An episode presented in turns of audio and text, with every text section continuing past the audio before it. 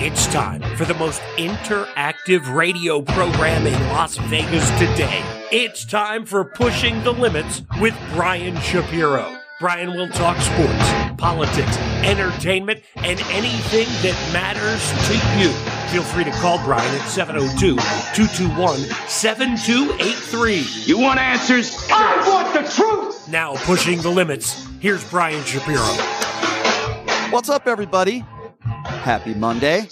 Hope everybody had a great weekend. We have a lot to get to today. It is Pushing the Limits, broadcasting everywhere besides the MFM dial. Of course, on the YouTube page, we're on TikTok, we're on Twitter, we're on Twitch, we're on the Facebook fan page, we're everywhere, so you can watch us and listen to us. And by the way, uh, Chris Winn is MIA, ladies and gentlemen. I figured I would announce this. You know, he joins me every Monday. He might have been on a bender last night, and he might be sleeping in on a hangover, but if he does show up live today, I'm not taking a break. We, I'm just going to let him stroll right in and explain to all the listeners why he's late. Reminds me of another co-host, or, or I should say sidekick I used to have who would just show up when he wanted to and sometimes not show up at all. But uh, Chris is, is, is a little bit more responsible than that, except for today. What do you think we should do? Should we just uh, let him walk in here and torture him for the show, or, or what if he doesn't show up at all? Should we be concerned, Numchuck? What do you think? Well, depending. Did he have decent bets yesterday? Uh, no, That, that you n- know? no, I don't think so. He never has uh, bets that win. Oh, Yeah, then yeah. I think we should be All right. worried. Well, we'll play it by ear, but we do have more important things to talk about today. Uh, obviously, uh, we're going to be talking a little Raiders football first hour with Scott uh, Gulbransen from Silver and Black today. Uh, not a surprise, not a surprise, but uh, another loss this time on the road against the Chargers. We'll get to that. We'll talk a little UNLV football. Nice win at home. Uh, Aces set for the WNBA finals. Everybody wanted to see it against the New York Liberty. We will get to that as well. Uh, we'll talk a little Ryder Cup golf and the fact that, uh, at least uh, in my estimation or my personal opinion, uh, you got a bunch of pretentious, snotty words I can't say on the radio to describe some of these U.S. Ryder Cup players who got embarrassed by Europe over the weekend. We'll get into that as well. Everybody likes to talk about how Joe Biden has dementia because everybody thinks they're a doctor and they're Joe Biden's personal physician. Everybody likes to talk about the, the you know, the Joe Biden gaffes, as some people like to say.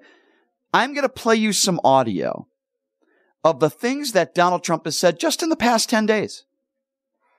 They include inciting violence against a, a General Milley. They include statements that he's made thinking that Jeb Bush was once the president and invaded Iraq and Afghanistan. Oh yeah, he said these things. He mocked Paul Pelosi, by the way, uh, in the last week as well. Uh, Biden said he uh, said that Biden could get us into World War II. I'm pretty sure we're already won. Um, so there's a lot to get to and a lot to talk about. Uh, and I'm also going to be um, speaking about this a little later, but I do want to uh, make a couple comments about the guest I had on on Friday. Not even going to say her name or that stupid organization that she works for, that despicable. I mean, she doesn't even work for the organization. It's just a group of people that are just hateful people. So I had some listeners send me some stuff and my producer send me some stuff, some very troubling stuff. I'll leave it at that about her and members of her family. Um, unfortunately, I didn't do my due diligence on the guest, and I assume that while I might disagree with some people, they're not bad people, right? I, I like to give people the benefit of the doubt. And I like a good debate. And I like it when people disagree with me. But this was certainly a level over the line. And I'm talking about the guest I had on that was, you know, attacking the trans community and attacking, you know, drag queens, you know, and comparing Nazi Germany and Nazis to drag queens. That's somebody that'll never be invited back on this show. That's somebody that I'll never be in contact with again. And it's not a shocker to me that these kinds of people are the people that picket outside a Target and harass customers going in and out of Target that are complete and utter bigots. And while I like a good debate, and I'll be honest with you, if I had an opportunity to interview David Duke, I probably would. But in general speaking, I don't like to interview bigots and I don't like to interview people that are just horrible towards a certain group of people. That's what a bigot is, right? Racism, bigotry, going after someone because of their sexual preference or what they look like. That's, that's, you know, that's bigotry. Call it what you want. Homophobia, transphobic, racist. It's okay to disagree with people and it's okay to have disagreements and have good debate and have good discussion. And I have no problem with that. In fact, I, I want that to happen. I do that on the show every day. But there's no place in, my eyes for people who hate other people because of their skin color or, or sexual preference, so on and so forth. So while that interview for some people might have been entertaining, and I'm sure it was, uh, it was very difficult for me to do that interview. And uh, in the history of, I'd like to think in the history of doing, I, have been doing radio for 20 years. So I'm kind of old. I've been doing uh, my own show for for over a decade. I've never had to kick somebody out of the studio in the middle of the interview, and even though that was a long interview, um, I've never done that before. While I've been on the air, I've never kicked somebody out. That was a first for me, and hopefully that'll be the last time because I don't want to do that. You know, I don't want to do that stuff. Not to mention the fact that she looked like she was about to beat the living hell out of you. Well, I can tell you it wouldn't have gone very well for her. Yeah. If, if, if she put her hands on me. And, Yeah. I- and by the way, in my entire life, I've never been involved in any type of physical altercation with a woman, and I never want to be. But the second somebody puts their hands on you, you have a right to defend yourself. So anyway, I wanted to touch on that, and we'll probably play a few clips though later in the show because Chris Winn, who I guess is on his way, wanted to comment on it. But before we do that, I want to talk a little Raiders football. Uh, I told you guys that I loved the Chargers from a gambling standpoint to cover this game. Could it be any worse for the Raiders? First of all, you don't have your starting QB. Davante Adams did return, but he got hurt. Um, you have a young QB who I don't have a problem uh, with uh, Josh McDaniels starting him. He had a rough game. Uh, in his first NFL game, I don't think anybody should be completely surprised, but when you turn the ball over three times, particularly late in the game, when he did, O'Connell did give the Raiders and help give the Raiders an opportunity to come back in that game, and I do give him credit for that, but a really bad decision towards the end of the game, um, and another loss for the Las Vegas Raiders. And let's get a sense of reality here. They're now one and three and not in a very good spot to join us right now and talk about this as he does every Monday. And I always love having Scott Gully Gulbransen join us, co-creator of the Silver and Black today. Scott, always a pleasure, my friend. How you doing? I'm doing well, my man. It's uh it's good to be with you. Obviously for Raider Nation, uh tough day again. Uh but it's it's crazy. Uh I have to tell you, Brian, it you know, the definition of insanity is what when you do the same thing over and over again with the same results. Right, right. And and so we're we're hearing after games the coach say the same stuff we heard him say through Yeah. all of the games last year. Now the Raiders are 1 and 6 over their last 7. That's not a good trend. I know we talked about it last time right. and um it- there's a lot of lot of tentacles, a lot of things we can talk about. No question. Uh, let's just start from the beginning. Uh, the start, starting O'Connell. I just want to get your thoughts on that. Do you think that was the right decision? I absolutely do. I think, look, you moved up in the fourth round to get this kid. He showed out in the preseason, which is a whole different game. We know that. We know it's not the same Yep. as going full speed against a first team defense, Mhm. but you had to see what you have. And, and you saw the mixed results. He made some big mistakes, but he also, like you said, brought the team back in the fourth quar- quarter. The bad interception at the end of the game, sure. Uh, and, and again, I'm not making excuses. He made many mistakes. He came out like a man and said, Hey, this is on me. Uh, but at the same time, you have to wonder why with over two minutes, I think 47 minutes or seconds left Mhm. in the game, you're on the three yard line of the Chargers and you're throwing on first down when you have Josh Jacobs. Yeah, I don't. So. I don't think he made the mistake. He owns it. But at the same time, I don't think Josh McDaniels put him in a good position. You have to put your people in good position. I don't care what you do for a living. Uh, if you put somebody on that can't carry a drive time show in radio and you put them on in drive time, whose fault is that? Uh, you know, it's, it's the person. well, you can make handling- that case. You can make that case for a lot of radio broadcasters in Las Vegas. I'm sorry, I had to throw that in there. Go ahead, Scott. I'm sorry. I digress. yeah, no, but I, I'm saying I, I don't think they did him any favors Right. Right. Uh, but I did, but I do think we saw some of the things that he was a little slow. He was a little, little, uh, the, the speed of the game.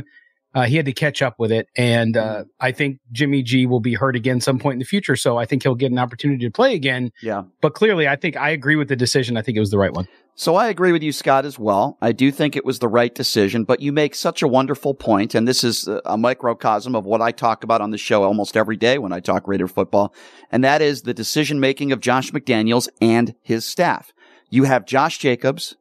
We know how good Josh Jacobs is. You're at the three yard line and you decide to throw the football. It makes absolutely and positively no sense. And, and some people might say to us, Scott, come on, guys, that's only one play. But that is a perfect example of partially why the Raiders are not a good football team. There's a lot of other reasons. It's not all on Josh McDaniels, but a lot mm. of it is. And I just think it's the play call. It's not that, listen, guys aren't playing, uh, it's not that guys aren't playing hard. They are making some foolish decisions, as you recall in the first half, where one of the Raiders players, uh, a late hit, literally five yards, uh, after, uh, uh, the, the QB goes out of bounds.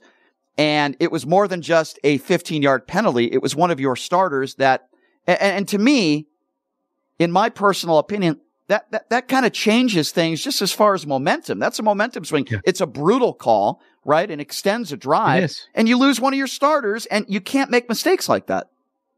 No, and that that gets back to a lack of discipline, right? Um, and a lack of fundamentally good football. Like you can you can be an average or even a you know uh, a below average team and be fundamentally sound.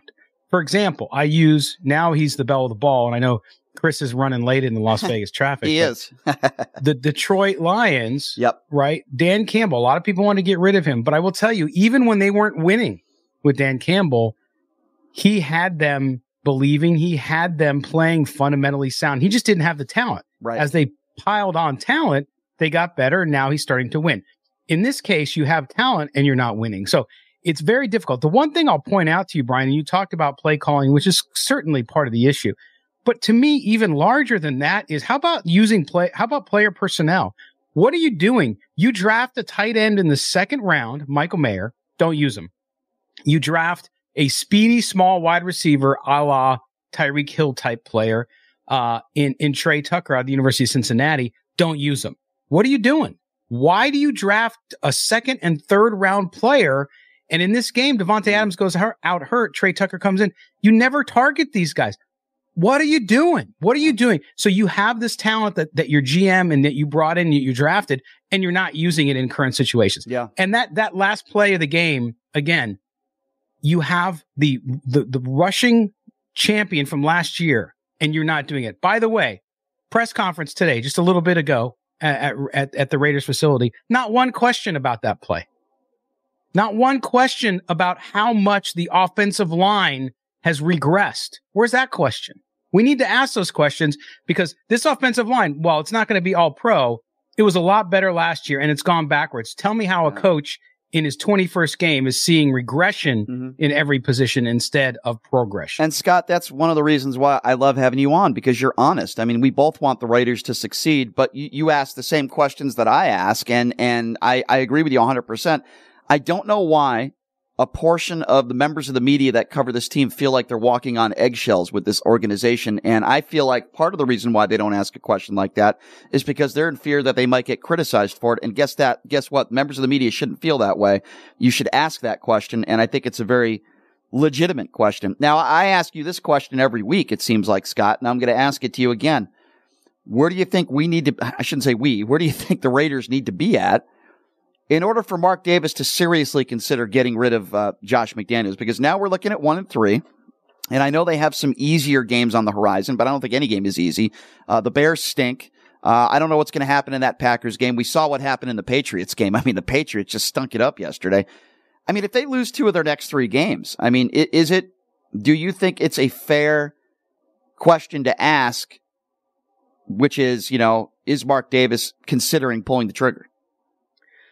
It's a good question, and obviously only he knows. But and I don't know what the agreement was before the season started. Did did Mark Davis sign off on? Because Mark Davis, even before the year, said, "Hey, we need patience, we need time."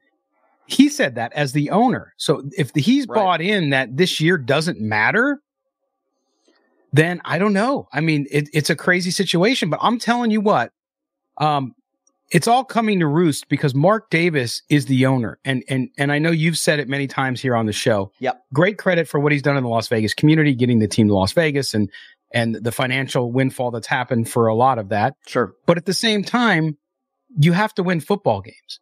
You have to present a product on the field. You want to build your fan base in Las Vegas. Mhm. You've got to you've got to put a team out that's competitive and that people can get excited about. You can't just say, "Oh, well, I'll wait. Let those guys do their thing." Uh, and then I'll go watch the WNBA playoffs, right? Which is what he did last year while Right. his team was floundering. And then he kind of came back into the fold Correct. and had a talk with McDonald. So I don't know. I don't know what Mark Davis is thinking, uh, but I think they're at a crossroads here, and and you have to look to Mark Davis for answers because how long is he going to take it? I don't know. I don't know either. I we can only guess, right, Scott? And uh, I would guess if they lose two two of their next three, you know, uh, you're looking at a, a record which would be, if I'm not mistaken, two and five. Uh, then I think uh, it depends who you lose to as well. I mean, the next three games are uh, you you would argue are winnable games, and you can't make the excuse. Well, we don't have our starting QB out there. I would assume that Garoppolo would start. Uh, you know, in their next game, but I, I guess we don't know that for sure. He certainly gives you the best chance to win. I think it's nice that O'Connell got the experience of starting in an NFL football game, and I think he'll be better the next time he's out there. But again, it comes down to what we talk about every week, right? The play calling, the decision making of the coaching staff. And, you know, uh, let's be honest, in that press conference, Josh McDaniels was a little bit critical of O'Connell. He did make some statements He there. was. And I was a little surprised at that. You, you're, first of all, you put him in there. I don't blame you for putting him in there. We agree. This is his first NFL start. He had a tough game. I don't think anybody should be surprised. I mean, he's on the road against the Chargers. Loud environment, even though there were a lot of loud Raider fans out there. And I don't know if you saw the videos circulating. I guess this happens every week now, but a lot of fans behind the Raiders bench giving it to Josh McDaniels. I would imagine this is going to continue and it's probably not going to get better unless their record gets better, right? Yeah, I, I agree. And and to your point about uh, O'Connell and the press conference and all that, listen, you you are responsible. Th- when you're the head coach, you're responsible for it all. So I, it does. He's right. The quarterback has to take care of the ball in the NFL. Yep. Nothing, no wrong with that. But but I felt though that there's a there's a different way you could have done that. You could have said, "Hey, listen, I put him in a in a tough spot. Oh, by the way, he was dude was sacked seven times, six by the same player, Khalil Mack, right? Yeah. Seven times he was sacked. Not only was he sacked seven times, but he was under pressure most of the game. So that's not making excuses for his mistakes. That's just putting the reality out there. Right. So right. instead of trying to actually stop Khalil Mack and maybe adjust the offense to free it up a little, maybe put some more motion, maybe bootleg him. I know he's not a fast quarterback, but Mm, maybe move him out of the pocket a little bit, give Yeah. him some time. Yep. No, don't do it. So again, to me, that's a failure. And by the way, no more excuses. There's no excuses. I'm tired of hearing the same press conference every game, every week. Well, we just need to do this. Well, we just need to do that. Yeah. And you you heard that from Josh Jacobs after the game. So it's old. It's done with. You're seven and fourteen as a coach of the Las Vegas Raiders, and you're not trending good. You're one and six in the last seven. Hmm. Not good. And uh, they had a chance to change it against the Chargers, and they and they failed miserably. Amen, brother. I couldn't have said it any better. You're absolutely right. Seven and fourteen, uh, not good uh, in uh, you know the tenure of Josh McDaniels thus far. Players are getting more and more frustrated. I've talked to a lot of people close to, to the Raiders who go to practice every day, and I asked them, "Has he lost the locker room?" And I usually get the same answer from people. Uh, he's very close. And uh, they're they're saying if this continues, uh, he's going to lose the locker room very very soon. And if that happens, all bets are off here.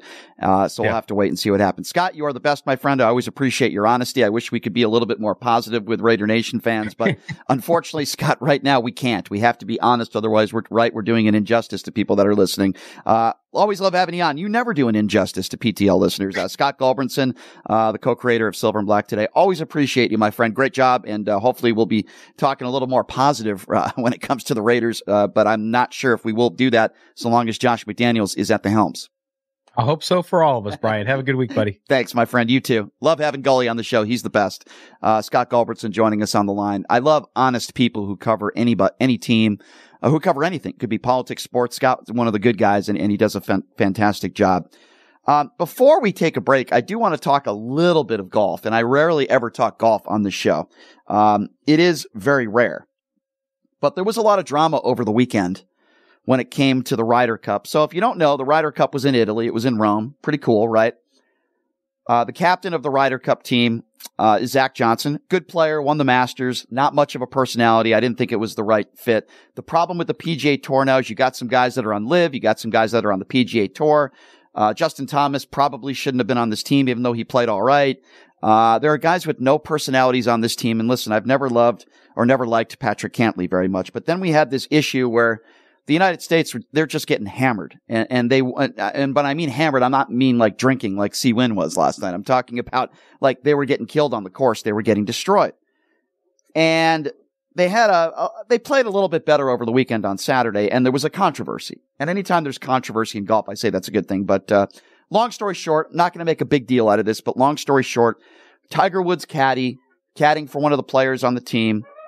And, uh, they were on a match on 18 where one of the, his players on USA made a big putt, but he was throwing his cap around and he was, uh, you know, getting the crowd going, which is okay, but you have to stop and, and settle the crowd down because you had players on Europe that needed to putt. McIlroy had a putt and McIlroy got very frustrated because, uh, one of the team USA caddies was doing the opposite of that. I mean, he wasn't yelling, you know, on McIlroy's backswing, but some would say what he did was just as bad and trying to get the crowd to be really loud and crazy uh, and not simmering them down before McIlroy put the ball. Okay, is it World War III? No. Emotions are high. It's the Ryder Cup.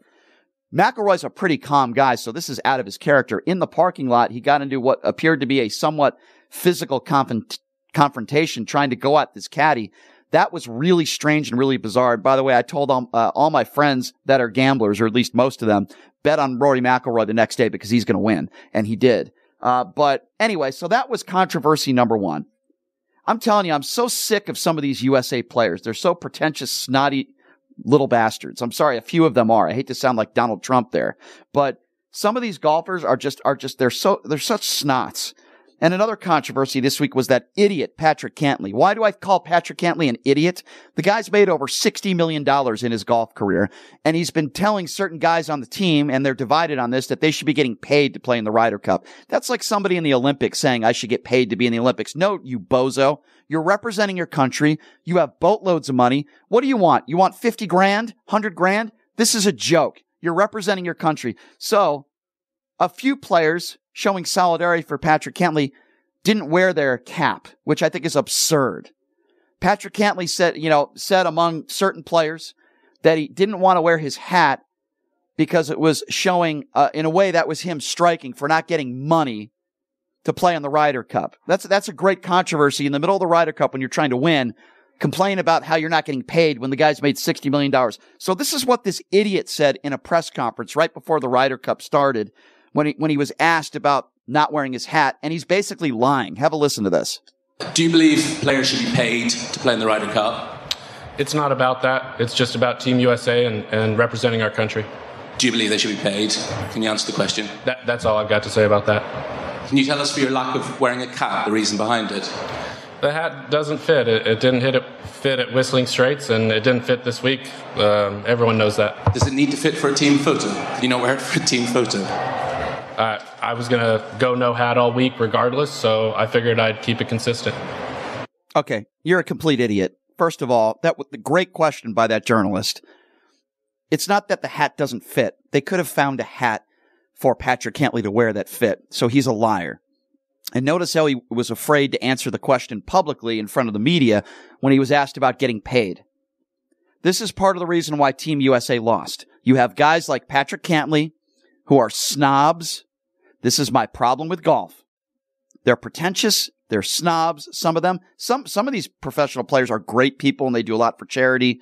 I just, I've never been a Patrick Cantlay fan. He was condescending to me. I remember, uh, when he played here in the Shriners, which he pretty much does every year. And it was a media event and he was there early. And, and I asked Patrick a little bit about Tiger Woods and I asked him what I thought was a pretty reasonable question, which was, Patrick, why is it that, and this is when Tiger Woods was playing, I said, why is it that Tiger Woods doesn't have a great match play record. You know, if you follow golf, you'd know Tiger's probably the best player of all time, him and Jack Nicklaus. But Tiger's won half his matches in match play. That could be the Ryder Cup. It could be any, and he got so angry at me and he's like, eh, eh, he got so condescending towards me. Like it was such a ridiculous question that I asked him. And he was like really rude to me. And I was like in shock. I'm like, boy, I get it if you're a Tiger Woods fan, but you could be respectful. I just think Patrick Cantlay, it's his way or the highway. I think he's really selfish. And I think this is part of the reason why the U.S. Ryder Cup team didn't win. You got guys like Patrick Cantlay, who are great players, but are jerks. Brooks Koepka, great player, jerk. Guys don't like Brooks Koepka. There's a reason why they don't like him. Because he's an egomaniac and he's that alpha male guy and he's a jerk.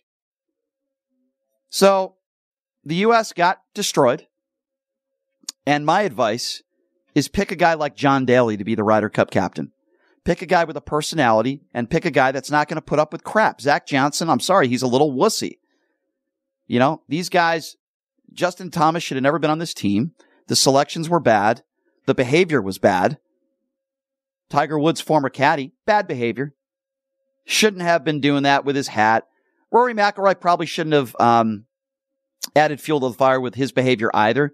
But anyway, it was all kind of an embarrassment for Team USA and the Ryder Cup. Patrick Cantlay should be ashamed of himself. Uh, you know, he thinks he's this tough guy for not wearing a hat. And then Justin Thomas, not surprising on the wrong side of it too, does the same thing. All right.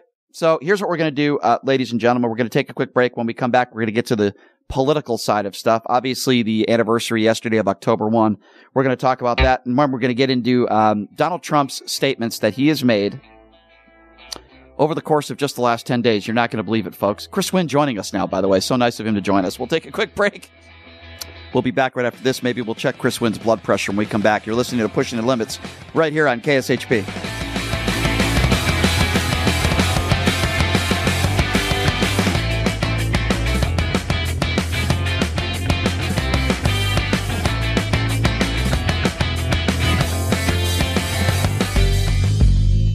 Everybody, are you struggling to find a pizza place that reminds you of Brooklyn?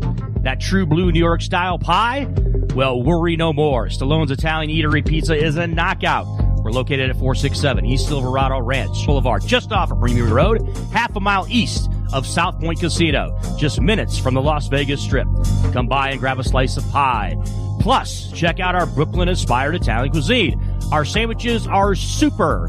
Hero, that is. Because why be a sub when you can be a hero? Stallone's Italian Eatery is here to serve you phenomenal food, Vegas. Forget about it.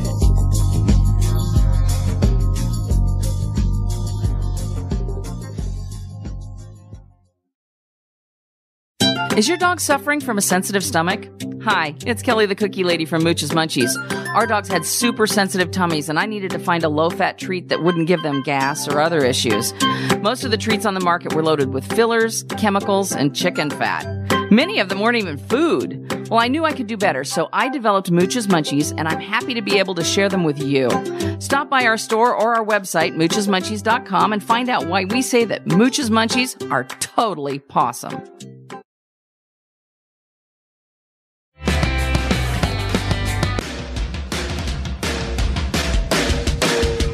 Everybody, it's Brian Shapiro from Pushing the Limits here. I want to tell you guys about my good friends at the Postal Annex. They have a notary signing agent on site daily, no appointment needed, and they offer a full scale of printing services from shipping labels to documents, business cards, banners, photos, and business signage. They're your passport service headquarters. They offer passport photos and they can renew your adult passports. If you're traveling in a hurry, they can get those passports to you within seven days or less. Mailbox rentals with a physical street address, and they also receive your packages from Amazon, UPS, FedEx, USPS, and more. Here's the best part. If you're a Pushing the Limits listener, they have an introductory rate of only 39 bucks for a three-month service. You can't beat it. Give them a call. 702-873-8005. Check them out at 6130 West Flamingo Road. It's the Postal Annex. Tell them I sent you. Buying or selling a home Hey, everybody, is a it's Brian event Shapiro that from requires guidance from an expert in the industry and community. My name is Blake Wynn. You may recognize my name as my grandfather was the best governor the state of Nevada has ever had. Growing up in Las Vegas, I've come to know this community intricately. Now, I am raising a family here as well. So I understand all the issues impacting our home and quality of life. As the top realtor for the number one real estate team at Keller Williams, you can have confidence in my experience, knowledge, and track record. When it comes to buying, selling, or investing in real estate, choose a name you can trust and someone who understands the community you call home. Call Blake Wynn today and experience the difference of a trusted expert. 702 540 3311. Hey, everybody. It's Brian Shapiro from Pushing the Limits. I want to tell you guys about Sahara West Urgent Care and Wellness. They're conveniently located on the southwest corner of Sahara and Jones. They're open Monday through Friday, 9 a.m. to 9 p.m., and Saturday, 9 a.m. to 5 p.m. At Sahara West Urgent Care, they'll take care of all your healthcare needs. They offer routine services such as physicals, STD testing, car accident treatment, and work injuries. You name it, they do it. They have on site x ray, EKG, ultrasound, and labs. They treat chronic conditions such as asthma, blood pressure, diabetes, and more. They also offer general wellness exams, treatments such as testosterone enhancement and cancer screening. They're located on Sahara, 6125 West Sahara Avenue. Their number is 702 248 0554. And the best part, they accept most major insurances and affordable cash pay prices, office visits starting at just $95. And I'm also a client, so please give them a call 702 248 0554. Zen World Premium CBD offers full and broad spectrum CBD oil, extracts, and capsules which are designed to help you feel your best. Their products are sourced from the best organic hemp and natural ingredients on the market and are tested for quality, purity, and potency. They have a full range of items from health and wellness to beauty to pets. Call 725 205 9223. Visit online at zenworld.com or stop by their location at 9895 South Maryland Parkway and Silverado Ranch Parkway. Mention KSHP for 10% off in store or use code KSHP online for 15% off. Locally owned and operated, come on down to Academy of Hair Design located at 5191 West Charleston Boulevard, number 150, today to begin your career in cosmetology. There is something for everyone from cosmetology to nail technology. You will be able to have the hands on training that is needed to succeed in this career field. Call 702 878 1185 or visit www.ahdvegas.com today.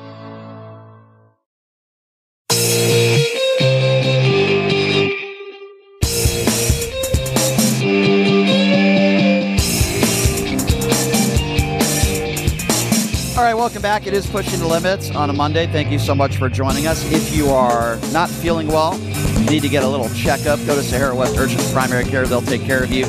Located at 6125 West Sahara Avenue, Suite 1B. No appointment needed, but if you want to give them a call, please do so at 702 248 0554. You could also visit them online at Sahara West urgentcare.com. I want to start this segment and say that, uh, you know, yesterday, again, the anniversary of the October 1 shooting, and our thoughts and prayers go all, all to all the people that were affected by that very tragic day. And also uh, remember those heroes and first responders that uh, saved lives and, and, and risked their lives to, to save others. Uh, selfless people out there. And uh, it's amazing the years that have passed. I remember it just like it was yesterday. I went to a preseason NHL hockey game with a friend of mine, uh, Chris Chapman from another station. And uh, we went to that preseason game. And then as I got out of the game, went home, took a shower, relaxed, and then I put on the TV and I couldn't believe what was transpiring. I have a friend of mine who was shot in the lower back, moved to California. She has fully recovered. It's a miracle, but, uh, really sad. And, and again, we can't for just like 9-11 or any other anniversary like that where there's a huge tragedy and a huge loss of life. Our thoughts and prayers go out to the families and, and friends that were affected and those that were lost on that day, uh, cannot and, uh, be forgotten. Um, with that being said, uh, I introduced in studio the man who is tardy, who showed up 30 minutes late, is now going to be getting a detention, and I think he should be buying me lunch today. that is uh, Chris Winn. Will you please share with our listeners why you decided to show up late today? What's your excuse? What's up, Brian? Good to see you. now, Chuck, PTL Nation out there. Yeah, we had a little, we had a little situation at the at the pad. I, I have very eccentric housemates that I, that I happen to live with, so uh, we, will call it the peanut butter incident, right, Brian Shapiro? That's what we'll call it. So, did you? I, was I've there one, a dog I've one, involved I have in one housemate. I have one housemate who's very who's very creative in the kitchen, as you know. Okay, and uh, Why is that why you're late though? I don't as a- understand. well, well, no. The, it, the very simple reason why I was late is because I set my my alarm for eleven thirty p.m. instead of eleven thirty a.m. That's pretty So normal for why- people to wake yeah, up so- at 11:30, right? I mean, well, that's well, a pretty. well. It's yeah, it's called people that have you know different kind of schedules. That's Oh. fine. You know, it's Oh, Ve- it's Vegas. We live in a three three three Did shift town. did you work So yesterday? sometimes I sleep. No, I did not. Oh, okay. okay. So, So I don't know. Why I need to explain why I Oh. would wake up. So when like did you go to sleep? I, I was, uh, I, I I did go to sleep, but I, I again I had to. I just told you there was an On the incident air. at the Explain. house. We'll call it the we'll call it the peanut butter incident. What okay, that's what we're gonna call it. I think the All listeners right? deserve to That's know what it is. happened. I mean, I can't. Yeah, it was a peanut butter incident at the house. What does that mean? A peanut butter incident. It means what does that it means mean? it means one of my housemates likes to make things that are strange a little bit in in the wee hours of the morning. Yes. and apparently uh, it was thought by my other housemate Uh, and Yes. look, I have a, a very eccentric people that I live with. Yeah. They're they're a little bit different. All right. So apparently, one thought that uh, it was a very sentimental uh, kitchen item was used that uh, and then was destroyed right. because this person messed up Okay. the uh, actual production of said peanut butter. Very They're gonna make peanut butter from scratch. Right, I get it. Make a peanut butter from You scratch. stop Wait, wait, oh, time out. I get it. Wait a minute. Time out. Boring story. Numbchuck. Boring. You just asked me to try Blood to give pressure. details about Blood this. and Now he's to cut me off. Blood pressure. And he's to cut me off and not let me finish the story. I didn't think it'd be a so long I'll story. So I'll finish it Yeah. really quickly, okay? Because I'll wrap it up because I'm a radio professional. Please do. I'll wrap this up very Please- fast. please do. All right. There was a peanut butter incident at the house, and uh, it it threw me off when I set my alarm. And I set my alarm for 11:30 p.m. instead of 11:30 Well, if I was a.m. And yes, I was up all day watching football. Numbchuck, it was a very tough day yesterday. Numbchuck, I if was you up were- watching football all day long, and so therefore I was I was very tired, Yeah. and that's for therefore I You done? set the alarm You done with your for 11:30. Okay. Can I ask PM Numbchuck a question? of AM. If you were a teacher giving out detentions, would that be a legitimate excuse?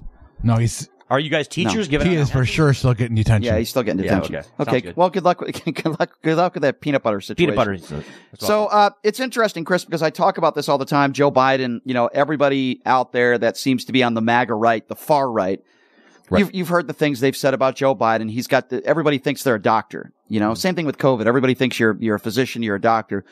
Joe Biden has dementia. He can't put a sentence together, so on and so forth. I'm not going to repeat it because it's, it's, it's just stupid, right? But anyway, but you do hear that a lot. And then you hear about Joe Biden's gaffes. Like if you listen or watch Sean Hannity every day, all they do is talk about Joe Biden's gaffes. That's all that, but they'll never talk about Donald Trump.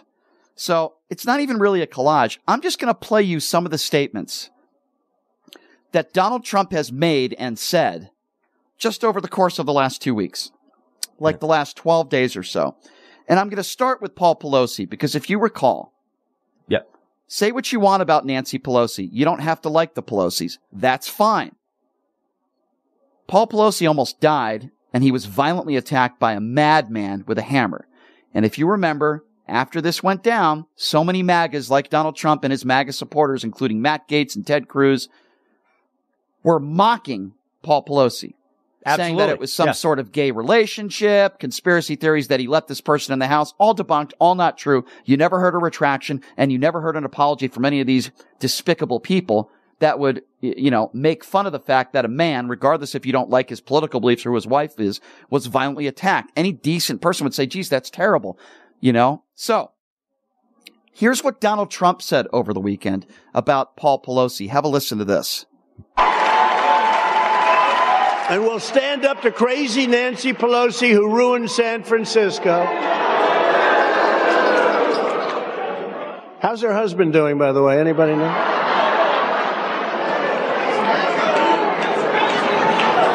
And she's against building a wall at our border, even though she has a wall around her house, which obviously didn't do a very good job.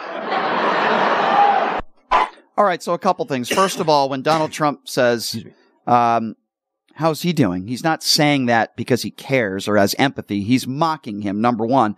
And then she makes a, jo- he makes a joke about the wall around their house. I guess that wall didn't work. And he's, you know, again, making light of somebody that was violently attacked. It doesn't matter whether you're a Republican or a Democrat.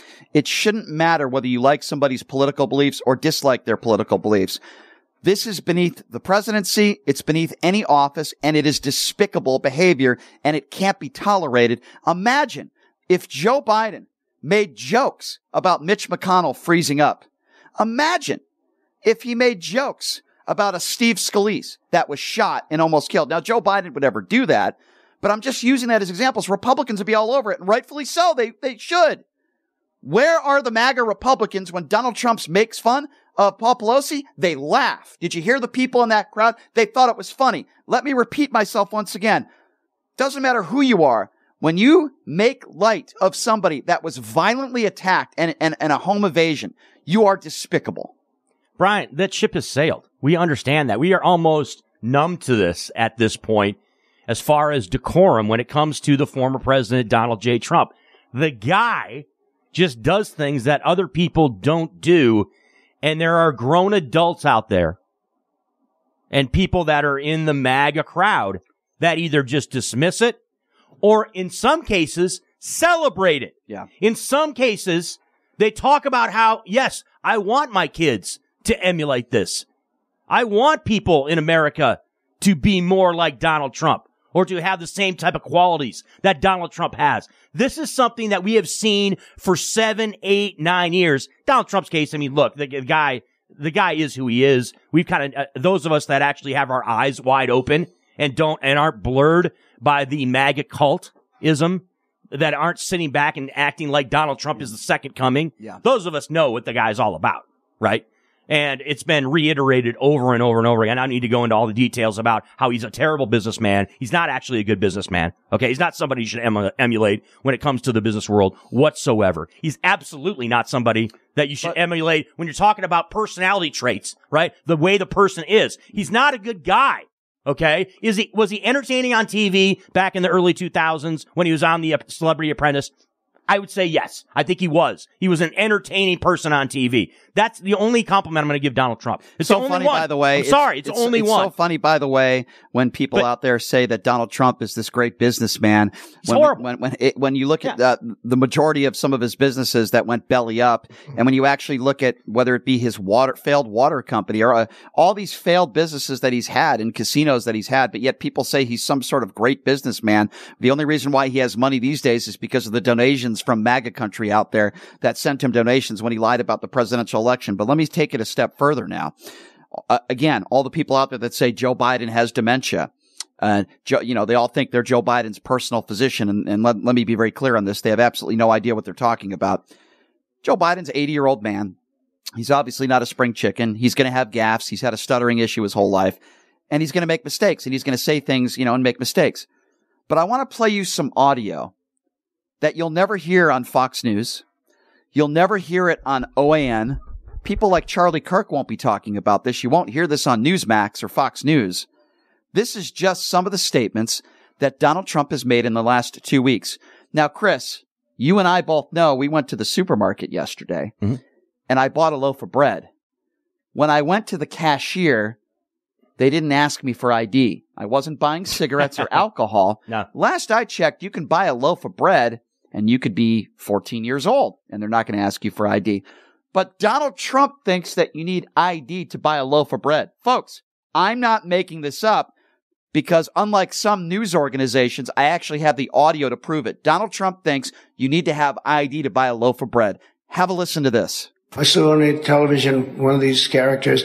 There shouldn't be voter ID. Now you have voter ID to buy a loaf of bread. You have you have ID to buy a loaf of bread. You have everything. You have pictures when they.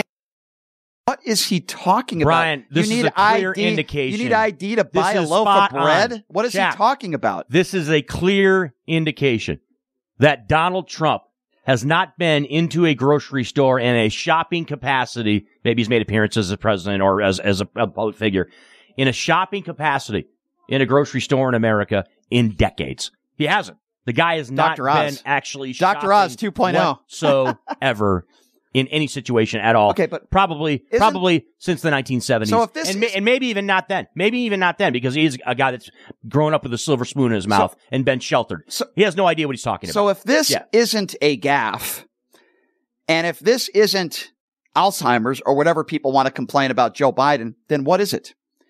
I mean, you want to talk about no dose of reality. Donald Trump actually believes that you need to show ID to buy a loaf of bread. What would happen if Joe Biden made a statement like that in a speech and he said, yeah, you need to, uh, you know, need to show ID to buy a loaf of bread. Republicans would be leading with this tonight. Oh, he's not well. We need to get somebody else in there. You know, Joe Biden, dementia. Again, Donald Trump said you need a ID to buy a loaf of bread, which is obviously not true. Now, this is even better, folks. This is, this clip's even better. Um, Donald Trump thinks that he defeated Barack Obama. Um, very strange because last I checked, he defeated Hillary Clinton. Have a listen to these words. Uh, if you want to talk about Joe Biden gaffes, the man who you voted for, you MAGA Republicans out there, thinks he beat Barack Obama. Have a listen to this. Biden and the radical left have weaponized law enforcement to arrest their leading political opponent, leading by a lot, including Obama. I'll tell you what, you take a look at Obama and take a look at some of the things that he's done. This is the same thing. The country is very divided. And we did with Obama. We won an election that everyone said couldn't be won. We beat Hillary Clinton. So he says, We did it with Obama, and then he brings up Hillary Clinton. Uh, what did you do with Obama? You weren't president. You didn't run against Barack Obama. Very, very strange uh, statements there from Donald Trump. And then he starts going into World War II. Now, last I checked, we won World War II. Uh, last I checked, I mean, I did take some history classes, even though some Republicans out there want to ban history, I guess, in this country. But um, now he starts. Ta- this is really bizarre, Chris. Now Donald Trump starts talking about World War II and Joe Biden, how Joe Biden's going to get us in World War II. Yeah, very strange. Have a listen to this. And possible nuclear war. Just think of it. We would be in World War II very quickly. What is he talking about? He's talking about Joe Biden and how we would be in World War II. Does he know that we won World War II? I, I don't know. You think he? he well, look. know? Here's the deal on all of this, Brian. We can we can we can use the entire Monday show, Tuesday, Wednesday, Thursday, Friday, and probably the next week's shows too, talking about all the situations in which Donald Trump has said something outrageous or preposterous or ridiculous or you know out of the norm, and and then just kind of reiterate all the excuses that MAGA makes for it, right?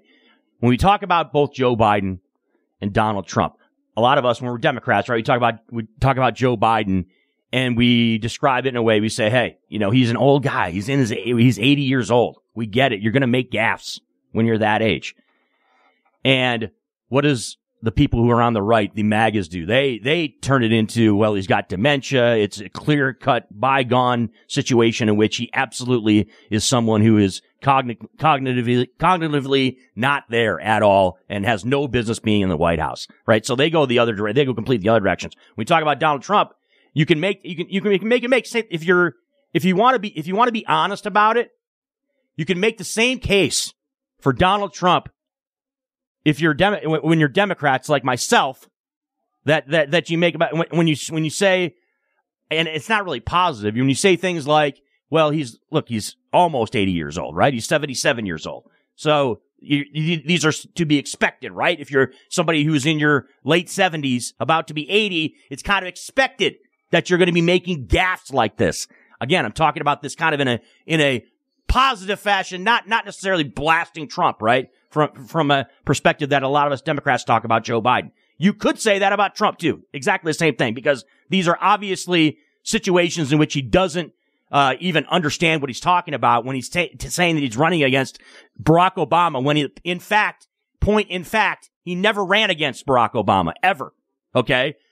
World War II is already over. It's already done. It's, it's been, it's been almost a hundred years since since World War II. Okay, Maybe 80, Trump 80 Trump should take a but the point class, being maybe. is that yes, like he he there we, there are examples upon examples in which he makes these statements, and what happens? MAGA just dismisses it, says, "Oh yeah, it's just Trump being Trump," and we and I, I put you, I include you and we because you're someone who's very critical of Donald Trump, right?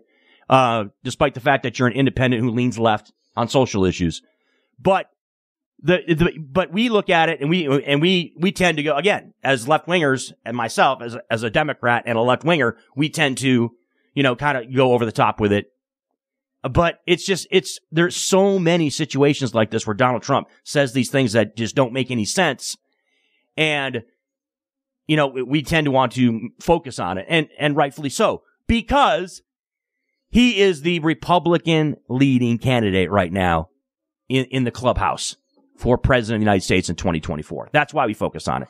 All these Republicans, right, MAGA people, Brian, when they come up to you or come up to me, or when you're on the air and the callers call in, they all say, why are you talking about Donald Trump all the time? Why are you always bagging on Donald Trump? Because the guy is the leading candidate for the Republican Party for the 2024 race. That's why we talk about it. Well, uh, obviously, if Donald Trump wasn't uh, running again, then then certainly I wouldn't be bringing it up. Maybe maybe ten percent of the time, as opposed to what I do now. But he's the front runner of the Republican Party. He's going to be the Republican nominee if he's not behind bars, which he very well might be.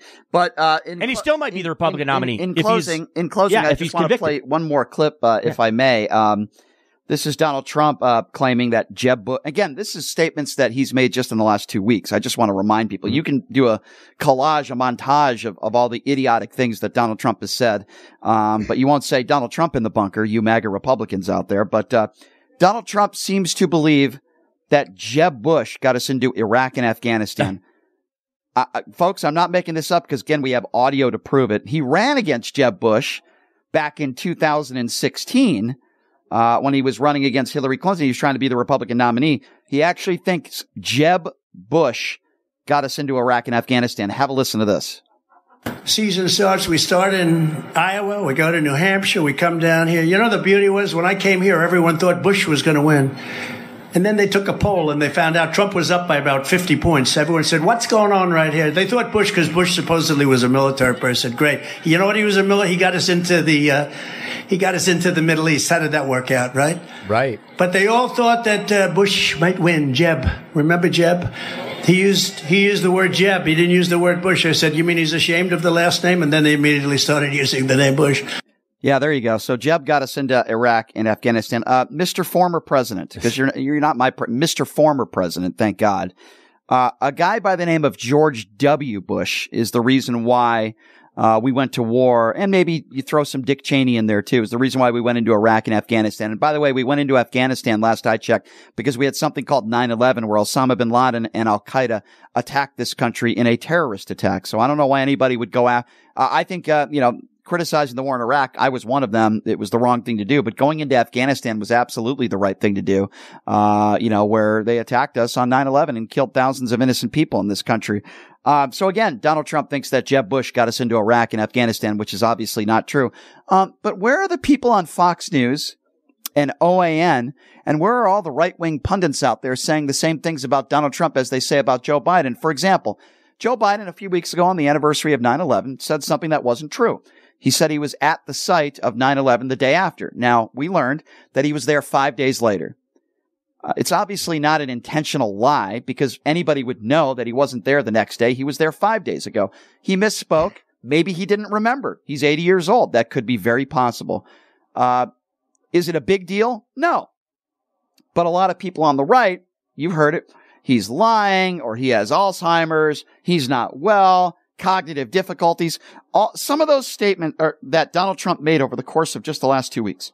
And by the way, I didn't even include his uh, inciting violence on General uh, Milley. I didn't even include those statements that he made in the last couple weeks. Where you want to talk about over the line crazy? What if Joe Biden decided to incite violence against one of our own, one of our generals? Republicans would be going nuts. But if Donald Trump does it, eh, no big deal.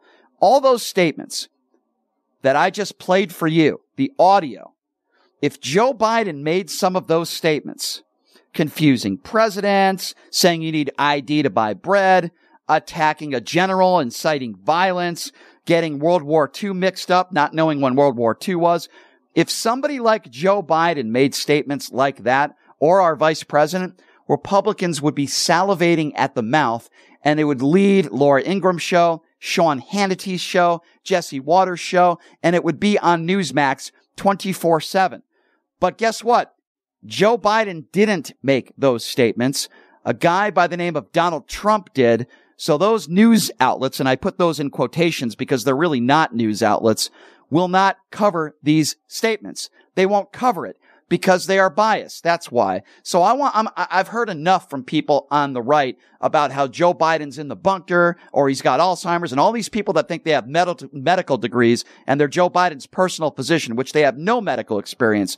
But if you're going to talk about Joe Biden's mental health and his cognitive, supposed cognitive difficulties, then you also have to do the same thing on the other side and talk about Donald Trump. Nobody on Fox News will do that. Brian, I'm going to do you one better, my friend. All right. It's not just, it's not just the, that the Republicans would be going nuts if Joe Biden or Kamala Harris or Barack Obama or Bill Clinton or Hillary Clinton said these things. Democrats would also be, be pointing out they are unfit to serve in public office and they should not be running for president or be president or be in a situation where they are a point of leadership. Democrats, if, if, if, if you had, if you had Hillary Clinton back in 2017 if she was president, making some of the comments that Donald Trump has made. If you had Hillary Clinton, for example, calling for the execution of the Joint Chiefs of Staff. Yeah. In General Milley.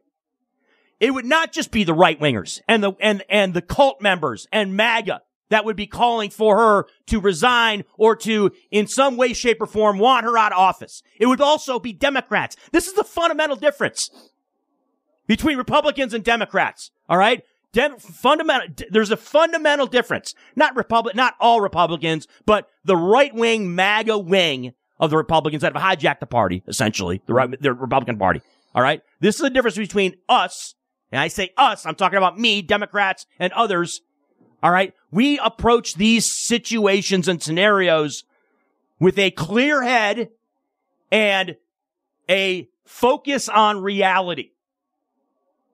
If there was a Democrat that went out there and made the comments that Donald J. Trump has made over the past seven years that are beyond preposterous, insulting, anti-democratic, not patriotic whatsoever, authoritarian ish, mm-hmm. you know, like they are an autocrat essentially.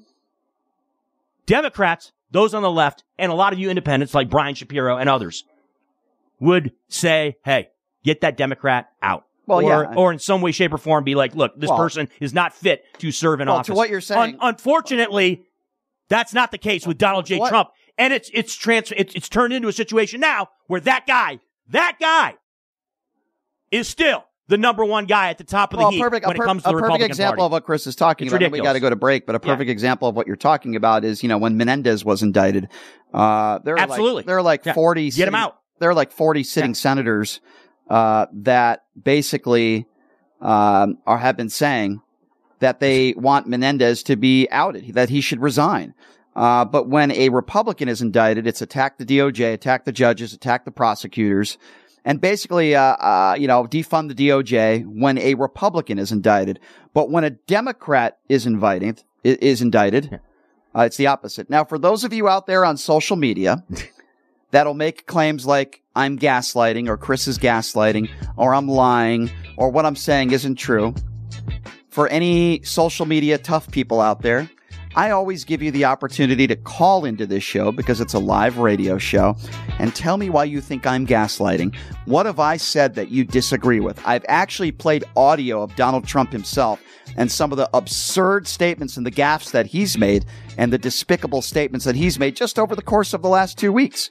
What have I said that's gaslighting? I'm simply pointing out the facts while people out there say Joe Biden is in the bunker and he has Alzheimer's. So tell me how I'm gaslighting when all the MAGA Republicans out there want to talk about Joe Biden's cognitive difficulties as if there are PhDs out there. They're the ones gaslighting, not me. I'm just giving you facts. Hey, and guess what? If the former president makes a mistake and says, you know what? You're supposed to be ID'd to buy bread. I say to myself, you know what? Donald Trump's in his late 70s. He made a mistake. And I don't think it's that big of a deal. Now, I think it's a big deal when you threaten, uh, you know, a former, uh, or I, am sorry, a general. I think that's a big deal. But if you make a gaffe and you, you think that you need to, uh, you know, have ID for bread, um, you know, I don't think that's a big deal. But when Joe Biden does something like that, it's literally, in Donald Trump's words, World War II. All right, here's what we're going to do. We're going to open up the phone lines and I'm going to give everybody an opportunity to chime in on this. If you think I'm gaslighting, or I agree with everything Chris said for once in my life, uh, but but I'm going to open up. The, if you disagree with what Chris said or what I said about, you think we're gaslighting when we talk about the gaffes of Donald Trump, and why is it that the right wing media doesn't want to cover that? I'm going to open up the phone lines now. Agree or disagree. Here's the number 702 221 7283. 701 702 221 SAVE. That's 702 221 7283. I don't want to see statements that we're gaslighting unless you're willing to call into the show and tell me why. Otherwise, your opinion doesn't make any sense to me and I don't care unless you're willing to actually have that discussion and tell me what I'm saying or what Chris is saying that's gaslighting. That number, one more time, we're going to take calls on the other side. Agree or disagree? 702 is the area code. 221 SAVE. 702 221 7283. We're going to take calls on the other side of the break. Stick around. He's Chris Winn. He is in studio. Uh, I'm going to leave the peanut butter stuff aside. I'm Brian Shapiro. Uh, it's Pushing the Limits right here on KSHP.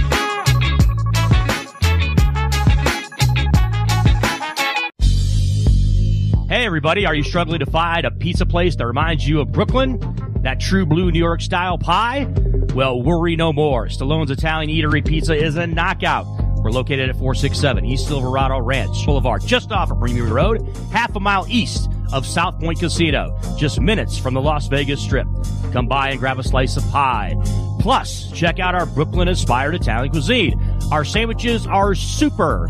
Hero, that is. Because why be a sub when you can be a hero? Stallone's Italian Eatery is here to serve you phenomenal food, Vegas. Forget about it.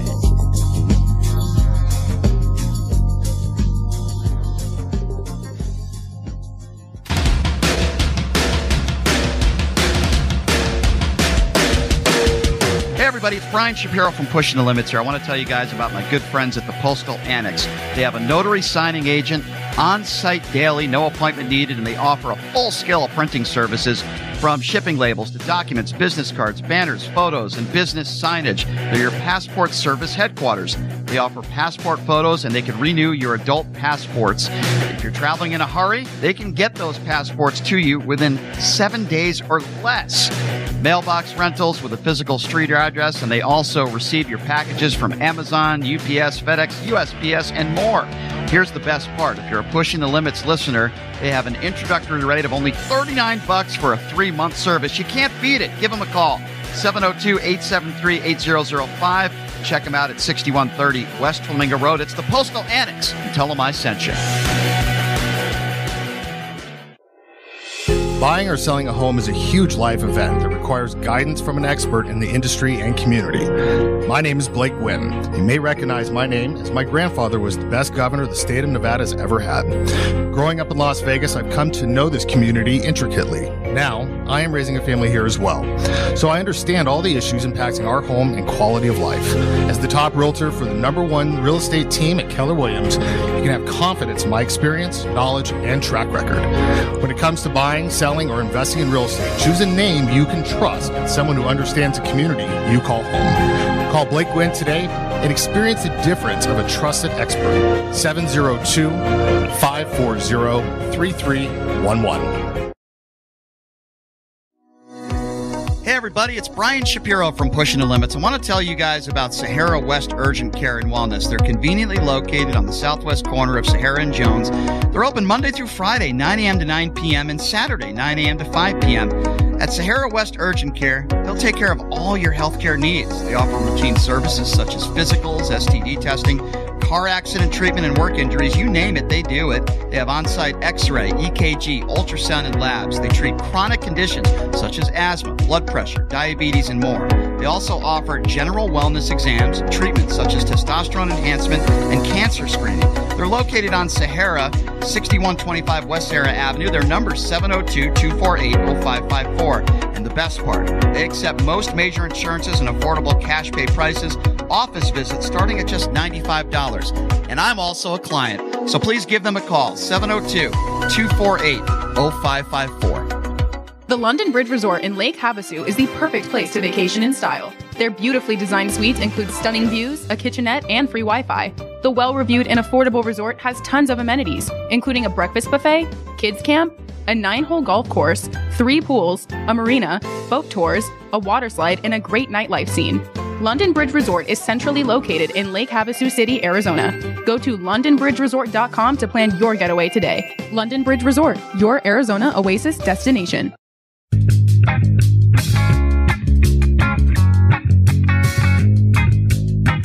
All right, welcome back. It is Pushing the Limits on a Monday. We got Chris Winn in studio, and uh, I just learned that we only have four phone lines today because uh, the storm took out a few of our lines, which is fine. I'm sure we'll get them back. So the lines might be busy. They're full right now. Keep trying, and I'm going to get to the phone calls. Uh, if you want to know what we were talking about, me and Chris, Chris and myself were, were talking a little bit about the gaps of Donald Trump. And for the people on the far right that have a problem with Joe Biden and think he has all these cognitive difficulties that think they're PhDs, why don't they talk about Donald Trump when he says you need ID to buy bread uh, last week? Thinks he beat Barack Obama in an election. Last I checked, it was Hillary Clinton. Says Biden's going to get us into World War II. I think we won World War II. Said Jeb Bush got us into Iraq and Afghanistan. Where are those same people talking about Trump gaps? We're taking your calls at 702 221 7283. Let's start off with Craig. Craig is first up on Pushing Limits. Hi, Craig. What's going on, man? Hey, how's it going? Uh oh. I think I think uh, my producer just hung up on you, Craig, by accident. Uh, my apologies. Uh, please call back, and uh, we'll get you back on the line. You didn't do anything wrong. My apologies, Craig. Please call back. Uh, let's go to Mark. Mark is up next. Hi, Mark. What's going on? Hey, man. How are you? Good, Mark. I'm glad to see. I'm glad Chris Winn made it to the studio. Yes, We had a sir. little.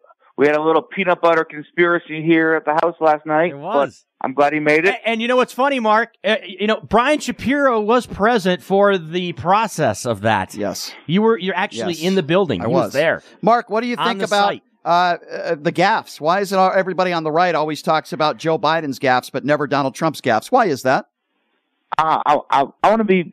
How how are- excited are you to have a Biden Donald Trump d- debate? How excited are, are you well, most this? of the country isn't excited about it. I'm one of them. I'm not excited about it either, but uh, that's here nor there. I'm just making the case that for the people out there on the far right that say Joe Biden has all these cognitive difficulties, why is it when Donald Trump says you need ID to buy a loaf of bread, none of these people on the far right want to talk about that?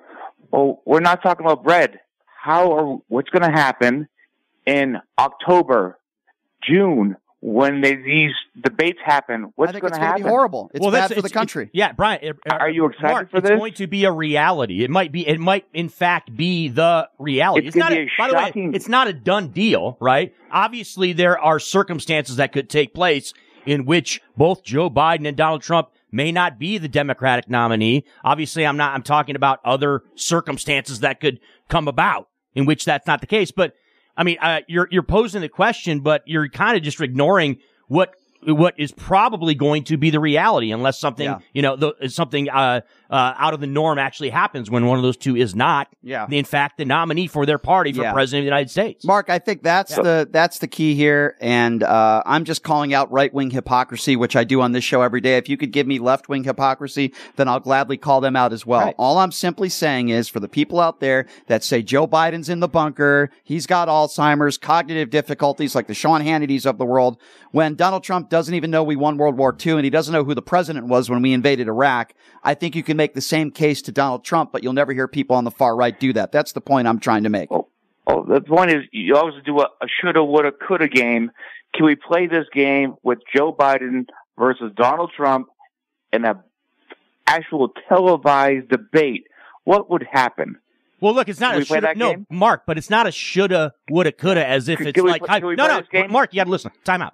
It's not a shoulda, woulda, coulda, like it's hypothetical. All right, we're actually putting it. I mean, Brian Shapiro and and myself, because I'm here now. Uh, he just he just played actual clips of things that he actually said Right. that actually happened. It's not a hypothetical. It's not like, oh, we're just speculating. We're just putting our opinion out there Right. that we think Donald Trump is is is jacked up Right. and that both Joe Biden and Donald Trump are just too old and they have no. Yeah, but if- like that's not what it is. but if you- it's a reality. He, he, Brian actually played clip. Brian and Numchuck actually played clips of what Donald Trump has said. Yes. And it's a reality, Mark. Mark, It's Mark, not do- Mark doesn't want to admit this, but he Yeah. is a MAGA Republican. And when anybody is not willing to uh, say that, yes, Donald Trump might have cognitive difficulties as well. Uh, one thing Joe Biden hasn't done, regardless of what you think, uh, he hasn't uh, incited violence against a general like General Milley. All right, let's uh, go back to the phone 702 221 7283. We uh, accidentally hung up on Craig. Craig, my apologies. Are you back, sir? Yeah, I'm here. Thank Sorry, you. Craig. Go ahead. Sorry about that. Okay, cool.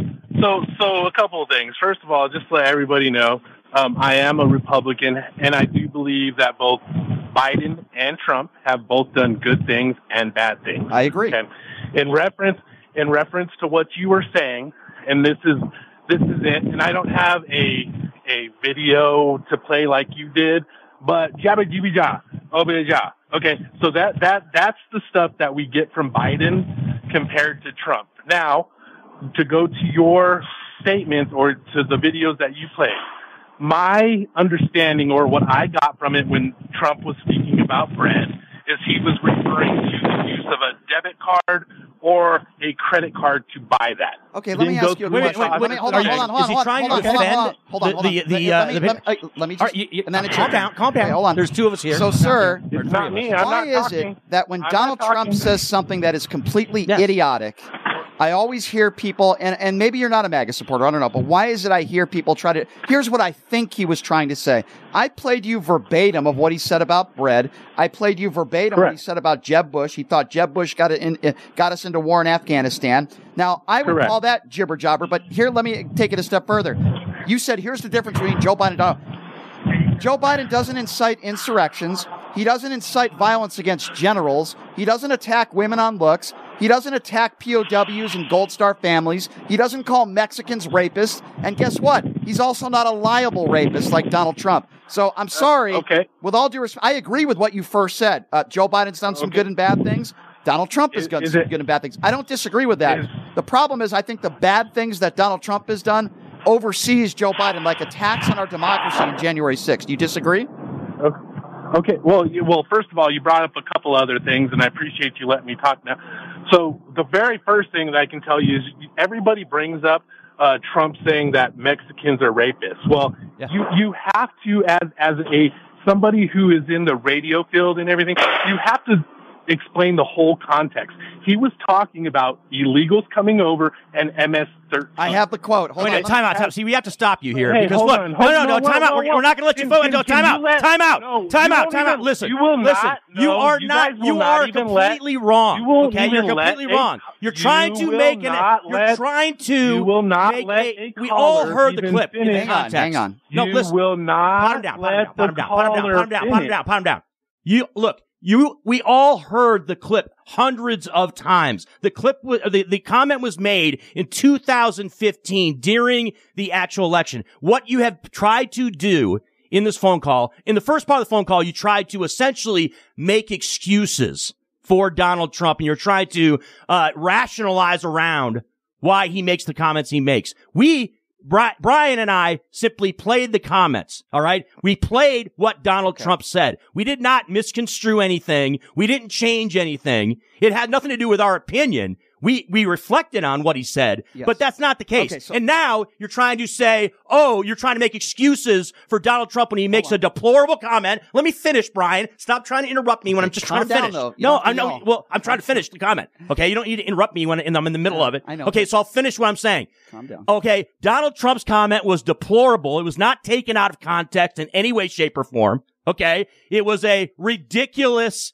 comment and that was a racist. Okay, comment that essentially he made regarding, uh, you know, a large number of Mexicans or you know undocumented immigrants. If That's what it was. Don't try to make excuses for him. Okay. Okay, and try to say that we are changing or trying to uh, confiscate or, or trying to uh, to uh, to change in any way, shape, or form what Donald Trump said. Okay, Craig, are you, Craig, All right? Craig, are you still there? Get now, get now. Okay, Yeah. Craig, let me. Well, let me now, now, go ahead. Yeah. Hold Craig, on, hold on Craig, one Craig, give me- Hold on. Craig, give me Guys, 20 seconds guys, and then you have the floor. Hold on okay? a second. But Craig, you, are you still there? You guys as hosts. Okay, go ahead. Yes, I'm, I'm still not going to yell at you, Craig. Uh, we're going to have a, Okay, a perfect. calm conversation, and I'm going to give you an opportunity. Well, opportunity. it would be nice if you guys would let somebody finish before first you of all, yell. Craig, now I- you're you're being polite, sir, but the other guy started yelling. and Okay, screaming. I understand. That's not that's not you're- that's okay. not a right way to have a conversation. Whatever. Okay, just go- okay, what's your point? So, What's your Craig, so Craig, give me 20 seconds here, and then I'll let you respond. Okay. The direct quote Okay, from Donald perfect. Trump was: "These people,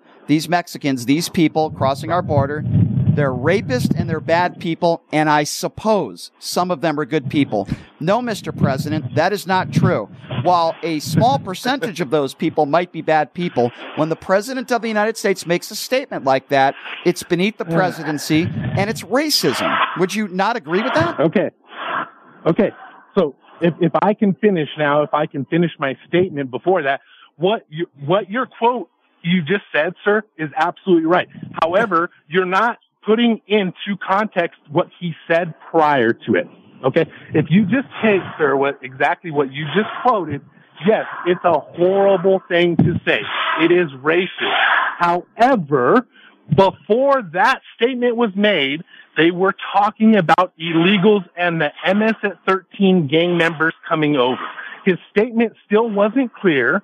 I'm not saying that Trump is ever the best communicator or says it the right All way. right, let me ask you another Okay? question. Making Craig. excuses, Let me making ask you. Let me ask excuses. you Hold on. another. No, no. this, but So that. that guy's Craig, saying I'm hey, making Craig, hold on. We can't have three people talking at once. Craig, let me ask you another question. Well, that guy keeps interrupting me. Uh, okay, so Your- your again, I'm one of the co-hosts on the show right now. Okay, so I'm not interrupt. I'm interrupting you because you're saying things that are ridiculous, and I'm countering hold them. No, and I'm you're pointing out that you- you're, let me ask yeah, you're saying things that are ridiculous, ridiculous. Yes. let me ask Craig another question, It's- and hopefully, true, though. Hopefully, no, it's not. hopefully, no, two, it's not. It's your opinion. Yeah, it's it is. wrong. It is okay, true. Let me ask Craig No, another it's- question, and hopefully two people will stop talking so I can respectfully ask Craig another question.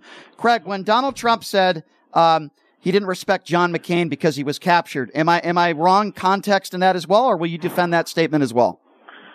No, and this is coming from a military veteran. What he said about John McCain was wrong. Happy to hear you I'm, say I'm that. not saying. When Don- I, I'm happy to hear you say that. Um, okay, okay. So, so there, and, and if you guys again give me just a couple of minutes to to talk without getting interrupted, and I understand that you're trying to push your narrative. No, no, no, like no, no. I'm gonna st- hold on, hold on, hold on. Now I'm hold on. stop you. No, just like no, no, no, like pot him down for a second. Let me, Craig. Now I'm potting you down because when you say something that's not true, I'm not going to let you finish. Now I'm going to keep you on the line. I'm not going to hang up on you.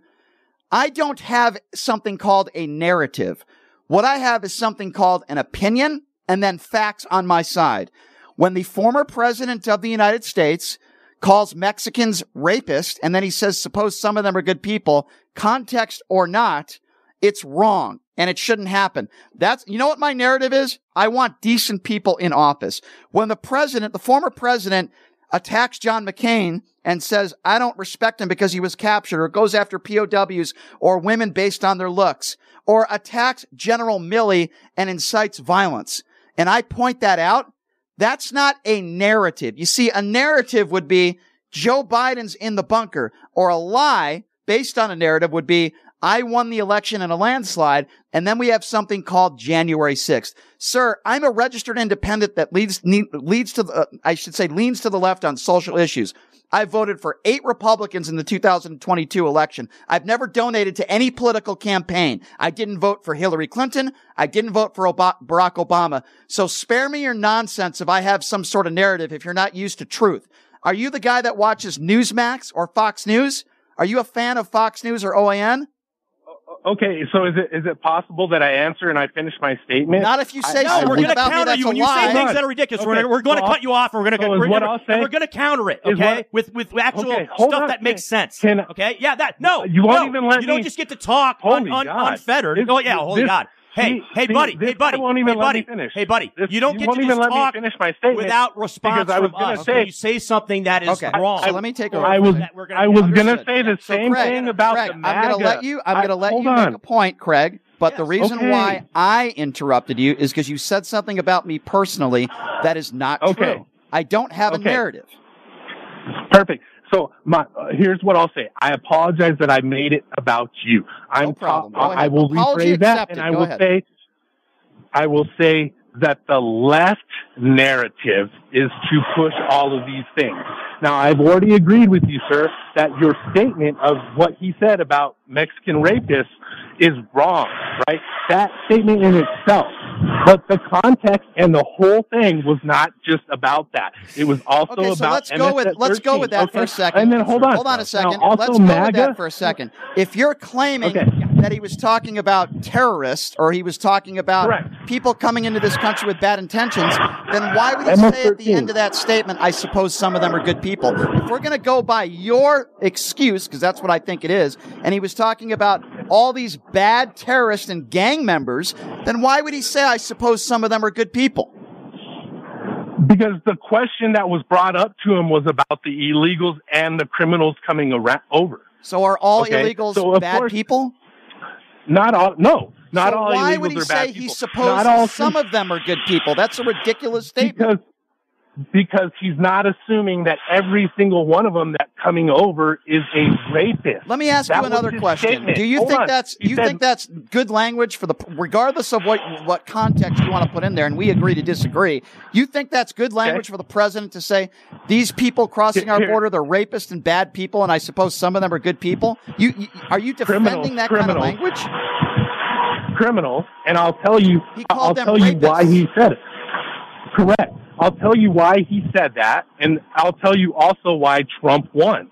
It's because people are tired of, in general, politicians.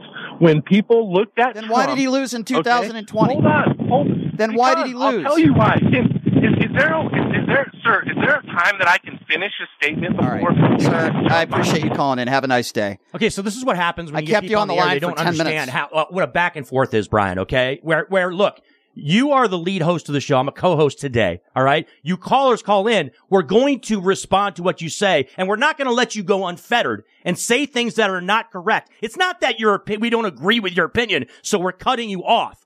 We are pointing out that you're saying something that is wrong. When Donald Trump says that I assume some of them are good people, Brian Shapiro and that caller. Hey, caller. All right. It's a, a statement that is incorrect. It is false. And we are pointing that out to you. So now I'm getting very upset because you're trying to, the caller's trying to cut me off when I'm simply pointing out what you're saying is wrong, caller. Okay. And I'm, I'm simply pointing that out to you. It's not a matter of we have a difference of opinion. You happen to be wrong and I happen to be right. And Brian happens to be right too on, on these situations. It's not a matter of, oh, we have opinions that just happen to vary on this. Let's- let's- That's the deal. All right. So okay, here's so the deal. this is how it works. Okay. So Craig, I appreciate you calling in. You're welcome to call back anytime. But as I said before, and I gave you ample time, the reason why I can speak for myself at times I interrupt people or chime in is when you say something that's not true, like I have a narrative. I don't have a narrative. I have my opinions. And if a Democrat does something wrong, I'll call them out. Uh, I've been very, very critical of the squad.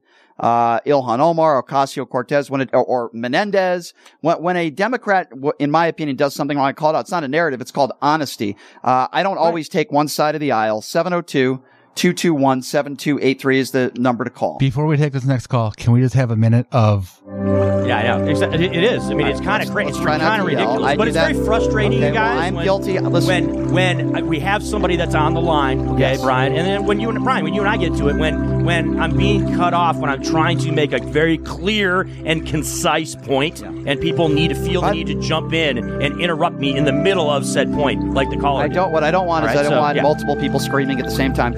Sometimes. Well, I no, it'll just be me screaming about and I'm sometimes I making a some- point. Sometimes I do that as well. Oh yeah, I, and I get a little heated. You're a passionate guy, yell, as am are, I. As are you. Yes. Uh, but sometimes I try to stop myself. Uh, Craig, I'm sure you're a nice guy. You're welcome to call back anytime.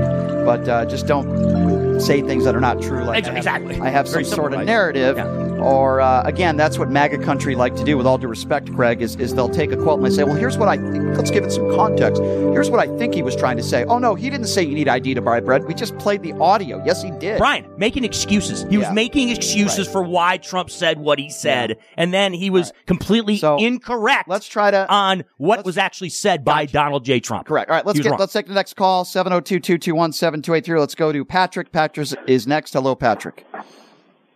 What's up, guys? How you doing, man? Blood pressure down today? No, no, it's it's up there again. it's just t- it's just very difficult, very frustrating, sir. Patrick, very frustrating at times dealing with individuals. Well, I was surprised that he was. You guys didn't have a show on Tuesday. I thought something maybe bad happened to him, man. I mean, guy's obviously a walking heart attack. Sad to see, Well, man. with the, the guy you're talking about me, right? Yeah. No, I'm just very pa- yeah. I get very passionate and I get I get very Anyway. irritated when people don't have a you know a, a, a, a sense of reality whatsoever. Patrick, what's diffi- on your mind? difficult. What's on your mind, man? Yeah, yeah. I want to follow up, man. Again, today you talked about that you weren't in support of the uh, Iraq War, um, but you, you have said that you want to take out Putin. Yes. Similar to the way we took out uh, Saddam Hussein. Not true. Not similar to the way we took out. So here's the deal, Patrick. We invaded Iraq based on something that wasn't true. We were told that Saddam Yes, Hussein had that's right. weapons of mass destruction. And we went in there under false pretenses. We found Saddam Hussein with a pellet gun and a candy bar in a hole in the ground. He was not a threat to the United States of America. And I would argue probably not a threat to the world. Certainly a threat to his own people. And I'm glad we got him. And I'm glad he's no longer alive. Completely different circumstance than the Vladimir Putin. Well, I- was- yeah. Brian, I'm trying to understand your position on on your solution to the Ukraine war. You said I've we given just have solutions. to take him out. I've given solutions. In my personal was to take opinion, out, right? In my personal opinion, the only thing right now that would probably end this war is taking out Vladimir Putin. Now, I hope I'm and wrong. you said the same way we did with Saddam Hussein, right? I mean, that's what you said in the past.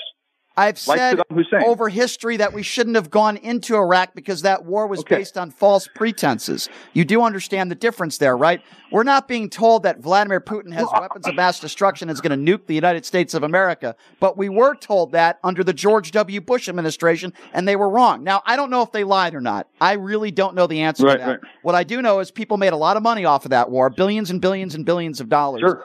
Uh, As are in the Ukraine war, no doubt. Okay, complete again, completely different circumstance because we had Vladimir Putin that invaded a, uh, one of our allies, invaded a country. Saddam Hussein didn't invade another country. We were told he had weapons of mass destruction. I'm trying to differentiate the two. Do you still not get where I'm going with that? What I'm trying to what I'm trying to convey to you, sir, is that all these wars have been based on lies. I mean, we're about the same age, so you remember the Kuwait War when they ran out that the girl in front of uh, Parliament or Congress, wherever it was. Yes, she was a came to found out she was uh, ambas- uh, Afghanistan ambassador's daughter or something like that, and some PR firm Okay, helped so her. what's the lie with Ukraine? What's what's the lie? What were we lied about when it came to the war in Ukraine? What are we being lied about? Yeah. Well, I, I'm trying to make a point here that all the, all the wars have been fake narratives. Okay, so what's the fake narrative exposed of the to war? in lockdown. Yeah, I disagree. But what's Completely, the okay? yeah. But let's go to your point. What's the fake narrative? Okay, well, I just said the about? Kuwait War. The, remember, remember the babies being thrown out of incubators. let's that never focus. happened. Let's focus and we on just right talked now. about Iraq Did War. Putin not Hey, invade Iraq, uh, uh, Ukraine? Is that a lie? Is that a fake narrative? Brian, I'm trying to understand your solution I'm to the problem. I'm trying to understand you your you point. You just out. said every war uh, is a narrative. That's that's a lie, and I'm asking you a very specific question, and, I'm, and I'd like an answer. With all due respect, the first, the, what the- the, the lie? Did Vladimir Putin not invade Ukraine? Did, no, you're not Hey, hearing the, first question, victim or no? You're not hearing the question, or no? Are you ignoring it? The first victim of every war is the truth, and that's historically true. Again, Vietnam again, that's a started on the- generalized. vague statement That's a that- generalized statement. I'll We ask could you. debate, I guess, sir. With all due respect, I'm going to I ask have you again examples. for the fourth time. I have examples. Will you let me provide them? I I have want a examples. You specific want to talk example about to them? the war in the Ukraine, please, sir. Uh, on why it's a fake narrative? Yes. why is there a lying narrative when it comes to Yeah. the war between Ukraine and Well, Russia? well, By the way, we're not okay. in the war. We're not actually in the war. We are we are supporting Ukraine, Correct. but we're not actually in the conflict. It's a conflict between Ukraine and Russia. But what is the Hey, come on, lying? guys. The no, war- hey, the hey, no, war would Patrick, Patrick, Patrick, Patrick, immediately. fo- Patrick, focus. Pa- Jesus, I know, Patrick, focus. The question is this: What's the lying narrative in the conflict between Ukraine and Russia? What's that lying narrative? Yeah, okay, so I'm going to talk. So the NATO, recently, one of the officials from NATO recently came out and said, yes, this war could have been prevented if they would have guaranteed that NATO would have not expanded their lines. Everybody agrees that this war was from NATO in the West putting all of these bases on Russia's military and funding. So you're blaming this war on NATO and not Vladimir Putin? That's absurd.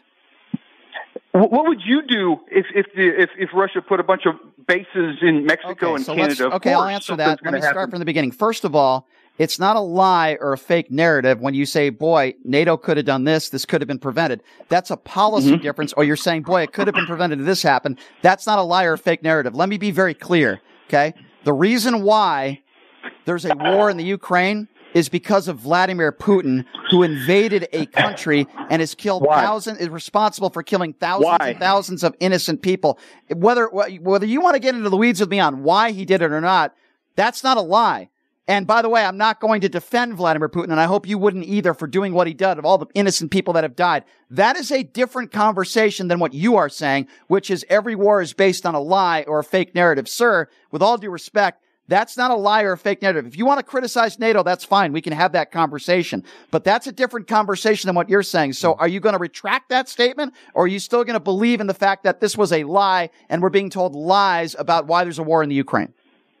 Do, do you ever talk about the many many lives lost before he invaded into Russia? What We've does been that have to do with what we're talking war. about?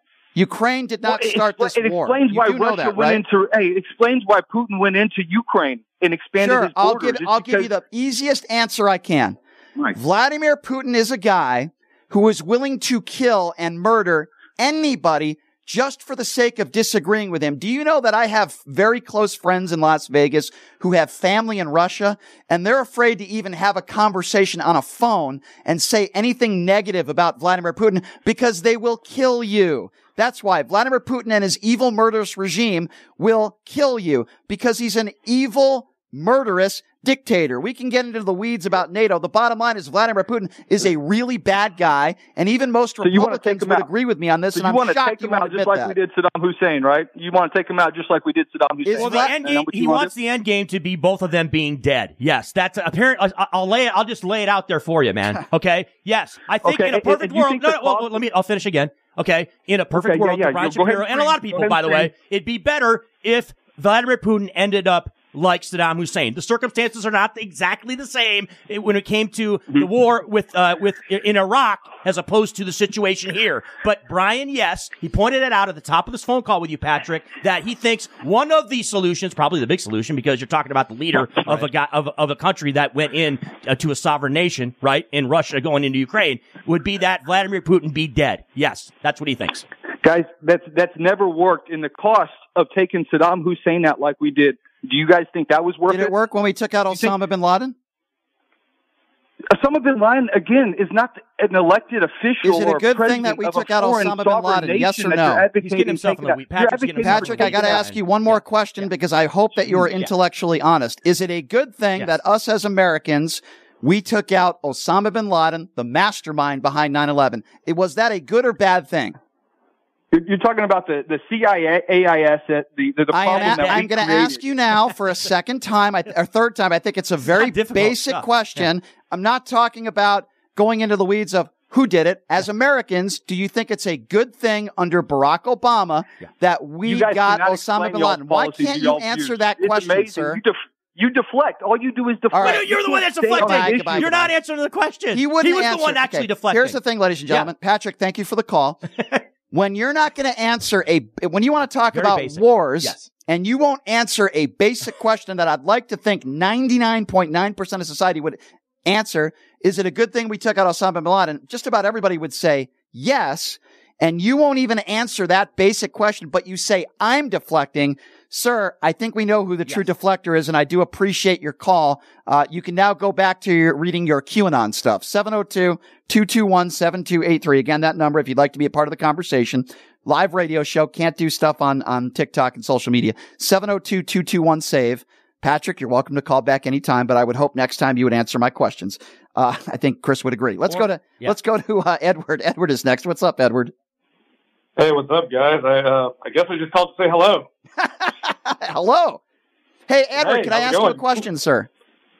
Let me ask you real quick. You do have an AED machine close to Chris, right? Just in case. Oh, it's just, I, I, mean, I got us, Edward. Edward, it is so frustrating at times. really. Edward, try I trust- tone Throwing it myself out down, there. but it's so very difficult when you're trying to come at with these people and they don't, Yeah. they don't come strong with their, I agree. with their takes. It's Chris brutal. is okay. I'm going to It's buy him lunch beyond brutal. All right, so Edward, hang Yeah. on. I'm, I'm going to play a game with you, Edward. I'm going to, Edward, I want to ask you about five questions, and they're yes, because I think you're a reasonable guy. Uh, is that fair? Can I Can ask I- y'all one question afterwards? I want one. I wanna ask y'all Absolutely. one I'm going to ask you five questions. One question. Yes or no? Sure. Is it a is it a Yeah. good thing that we took out Osama bin Laden? Optional. So you don't think it was a good thing? 50-50, I would say. Really? Okay, I'm surprised. 50-50. Why do you think it's not a good thing that we took out Osama bin Laden at the time the leader of Al Qaeda? Second question. We'll continue. All right, I'm I'm curious that. Do you think it's a good thing that Osama uh, that uh, Saddam Hussein is no longer on the planet? Uh, oh, debatable. So you would Debatable rather have Saddam Hussein on the planet Earth? Uh, I don't believe in I don't believe in killing it. Like I don't believe in capital punishment and stuff like that. So I, I don't believe in murder. Even if I a don't. guy is responsible for hundreds of thousands of deaths, don't you think that would save lives by taking out an evil, murderous dictator? Oh. Uh, for the sake of yes and no, I'll say yes. How about Okay. All right. I was going to ask you another question, and it's a very similar one. Do you think it's a good thing Yasser Arafat is no longer alive? That? Yasser Arafat? Yeah. Oh, yes. I, Yasser Arafat. I don't know too much about him personally. I don't know much. All right, about fair history. enough. Uh, I, I think we understand where I'm going with this. Sometimes there are evil, Mhm. murderous Killing. dictators out there that are responsible. They're very dangerous people, and when they're no longer course. alive, I tend to think that's a good thing for the world, and we are safer. That's that's the That's point. a very sane take, Brian. I would, I would, I would, I would Yeah. concur with that assessment. Yes. Now, Edward, look. So you, you, you, you just said that you don't agree with killing, right? That's that was your premise. Yeah, As to why. I- okay. So, so how about this? How about I pro- pose this? What would you think? So, so it'd be, would it be okay if we had Saddam Hussein or uh, obviously Osama bin Laden in like a federal prison, right, for the rest of their lives, in, in which they weren't out there floating around in the world where they could cause more mayhem and more chaos and more killings on their part. Because you said you don't believe in killing, yet these are individuals who actually kill people. So that's why We- they they should face consequences for their actions. So would you have a problem with them being put in federal prison? No, I, I don't. I believe everyone should be punished for their crimes. So Edward, because of 100%. time Well, constraints, that's a- that's because of time thing. constraints, I want to give you an opportunity. We all to, do. I want to give you an opportunity to ask your question. So go ahead, Edward.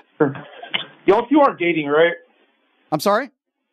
Y'all are y'all dating? Are we dating each Dating. other? No, we're not. Us too. Yes. Okay. dating. I thought y'all were dating. Y'all It's a- it's a- Edward, really we're quick, two straight, please. two straight heterosexual dudes. Yeah, I don't know. I, that's yeah. Actually, for the record, it's a weird question. It's kind of a weird question to ask that though. Yeah, it's weird, isn't it? Uh, would you would you date Osama bin Laden? Uh, I don't have a thing for beards, man. I'm sorry, bro. Oh, then, then I guess you're not attracted to me, Edward. It's good to hear from you, my friend. I do appreciate the call. Yo, Thank you very much. guys. All right, Thank you, peace. guys. Good, Peace, good to y'all. hear from you, Edward. 702-221-7283. Strange. Very Strange strange, call. call We're getting some end. weird ones, but that's Yeah. okay. It's entertaining. Let's go to Shay. Shay is next up on PTL. What's up, Shay? Shay, what's up? What's going on? Um, I gotta ask. Uh, can y'all hear me? Yes, sir. Absolutely.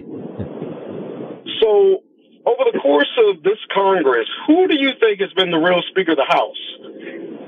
That's a very good question, and I'll let Chris answer. Let me just answer real quickly, and then I'll Before I get answer I, I think Marjorie Taylor Greene is is behind a, and Donald Trump. Uh, I'm going to give you those two.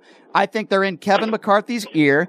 All he cares about is staying in power, which he's probably not going to do. I would also sprinkle a little Matt Gaetz on that as well.